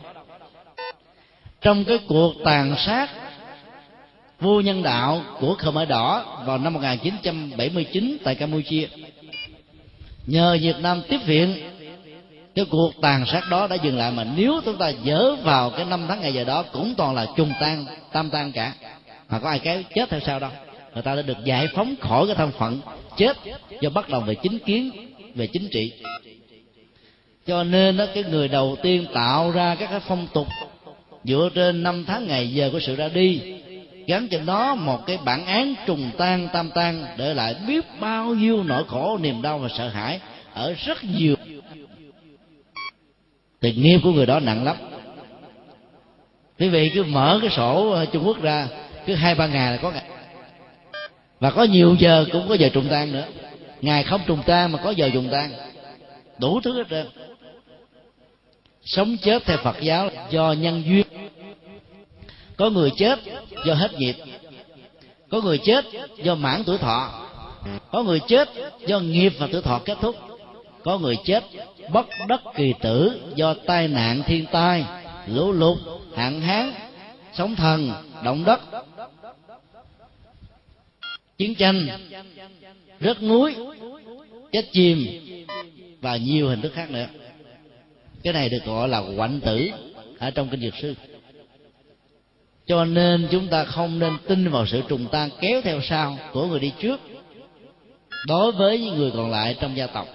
Và nhất là người ta nói hợp tuổi tí dậu sủ, thân tí thìn, vân vân. Tức là tam hạp á, là chết tại sao? Chính vì thế mà những người mà hạp hoặc là tứ hình sung đó các ông thầy pháp yêu cầu ngay cái giờ tẩn liệm không nên có mặt. Người ta sợ chết, dầu không biết đó có thật hư, ta không dám có mặt. Mà nhất là những người con, được người cha, người mẹ quá cố đó, thương tưởng ngày đêm. Và lúc nào cũng di chúc muốn là gặp mặt đứa con này trước khi chết. Mà vì mơ tính gì đoan, đứa con đó có mặt rồi mà không dám xuất hiện cho nên làm cho cái người chết đó trợn mắt hoài mà không dám được. Trở thành kẻ bất hiếu. Do đó chúng ta phải rũ bỏ bớt những cái phong tục niềm tin sai lầm, vốn không phải của đạo phật.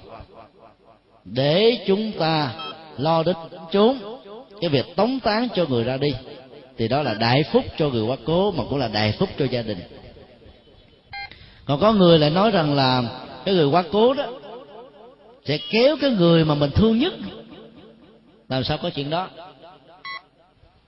Ông bà cha mẹ thương cháu hơn thương con không à và khi còn chống lúc nào cũng nựng. Để thể hiện tình thương của mình mình chết đó mình không bảo hộ được con cháu thì thôi, chứ lấy đâu mà kéo theo cho chết theo. Chuyện đó không có. Cái đạo lý tình cảm đó nó không có logic giữa sống và chết không à nếu người đó chưa siêu thì họ sẽ trở thành hộ pháp cho con cháu trong gia tộc. Cái tình cảm con người là thế. Cho nên các quan niệm kéo theo trong cái à, ngày trùng tan, tam tan là điều không có. Cho nên ta không nên tin. Và phải rũ bỏ niềm tin sai lầm này. Còn đối với việc à, đề nghị thuyết giảng tại các trường đại học thì chúng tôi vô cùng cảm kích. Và mong sao à, cái cơ hội đó được diễn ra tuần sau thì chúng tôi đi hoa kỳ thuyết giảng khoảng hai tháng. Thì à, khoảng cuối à, tháng 9 mới về lại à, việt nam. Cho nên nếu được thượng duyên đó, thì xin vị giáo sư quan hỷ cho biết cái ngày nào thích hợp. Miễn là đừng rơi vào ngày chủ nhật, vì ngày chủ nhật bằng đến ba thời giảng nghĩa ngày hành chính có học đó. Và đề tài có thể do trường đề nghị. Bất cứ đề tài gì Dạ, chúng tôi cũng xin chia sẻ theo cái nguyện vọng đó để à, nó có sự nối kết giữa đề và đạo. À, thông qua con đường thuật giúp cho thành phần tri thức các giáo sư các à, giảng viên các sinh viên của trường đại học có thể hiểu về Phật pháp một cách à, căn bản hơn. Từ đó đó có thể góp phần làm cho Phật pháp được hương thịnh. Pháp âm đạo Phật ngày nay xin khép lại nơi đây. Quý vị muốn thỉnh hoặc ấn tống các đĩa CD về Đại Tạng Kinh Việt Nam, các kinh sách do Thầy Nhật Từ biên soạn các bài pháp thoại, các đĩa CD về âm nhạc Phật giáo cũng như muốn đóng góp vào các hoạt động từ thiện của Đạo Phật ngày nay, xin liên lạc theo địa chỉ Công ty trách nhiệm hữu hạn Đạo Phật ngày nay, Chùa Giác Ngộ, số 92, đường Nguyễn Chí Thanh, phường 3, quận 10, thành phố Hồ Chí Minh, Việt Nam. Điện thoại 08 83 35 914 0958 057 827 Email Buddhism Today inc a yahoo.com Thích nhật từ a yahoo.com Website World Wide Web buddhismtoday.com World Wide Web tủ sách Phật học.com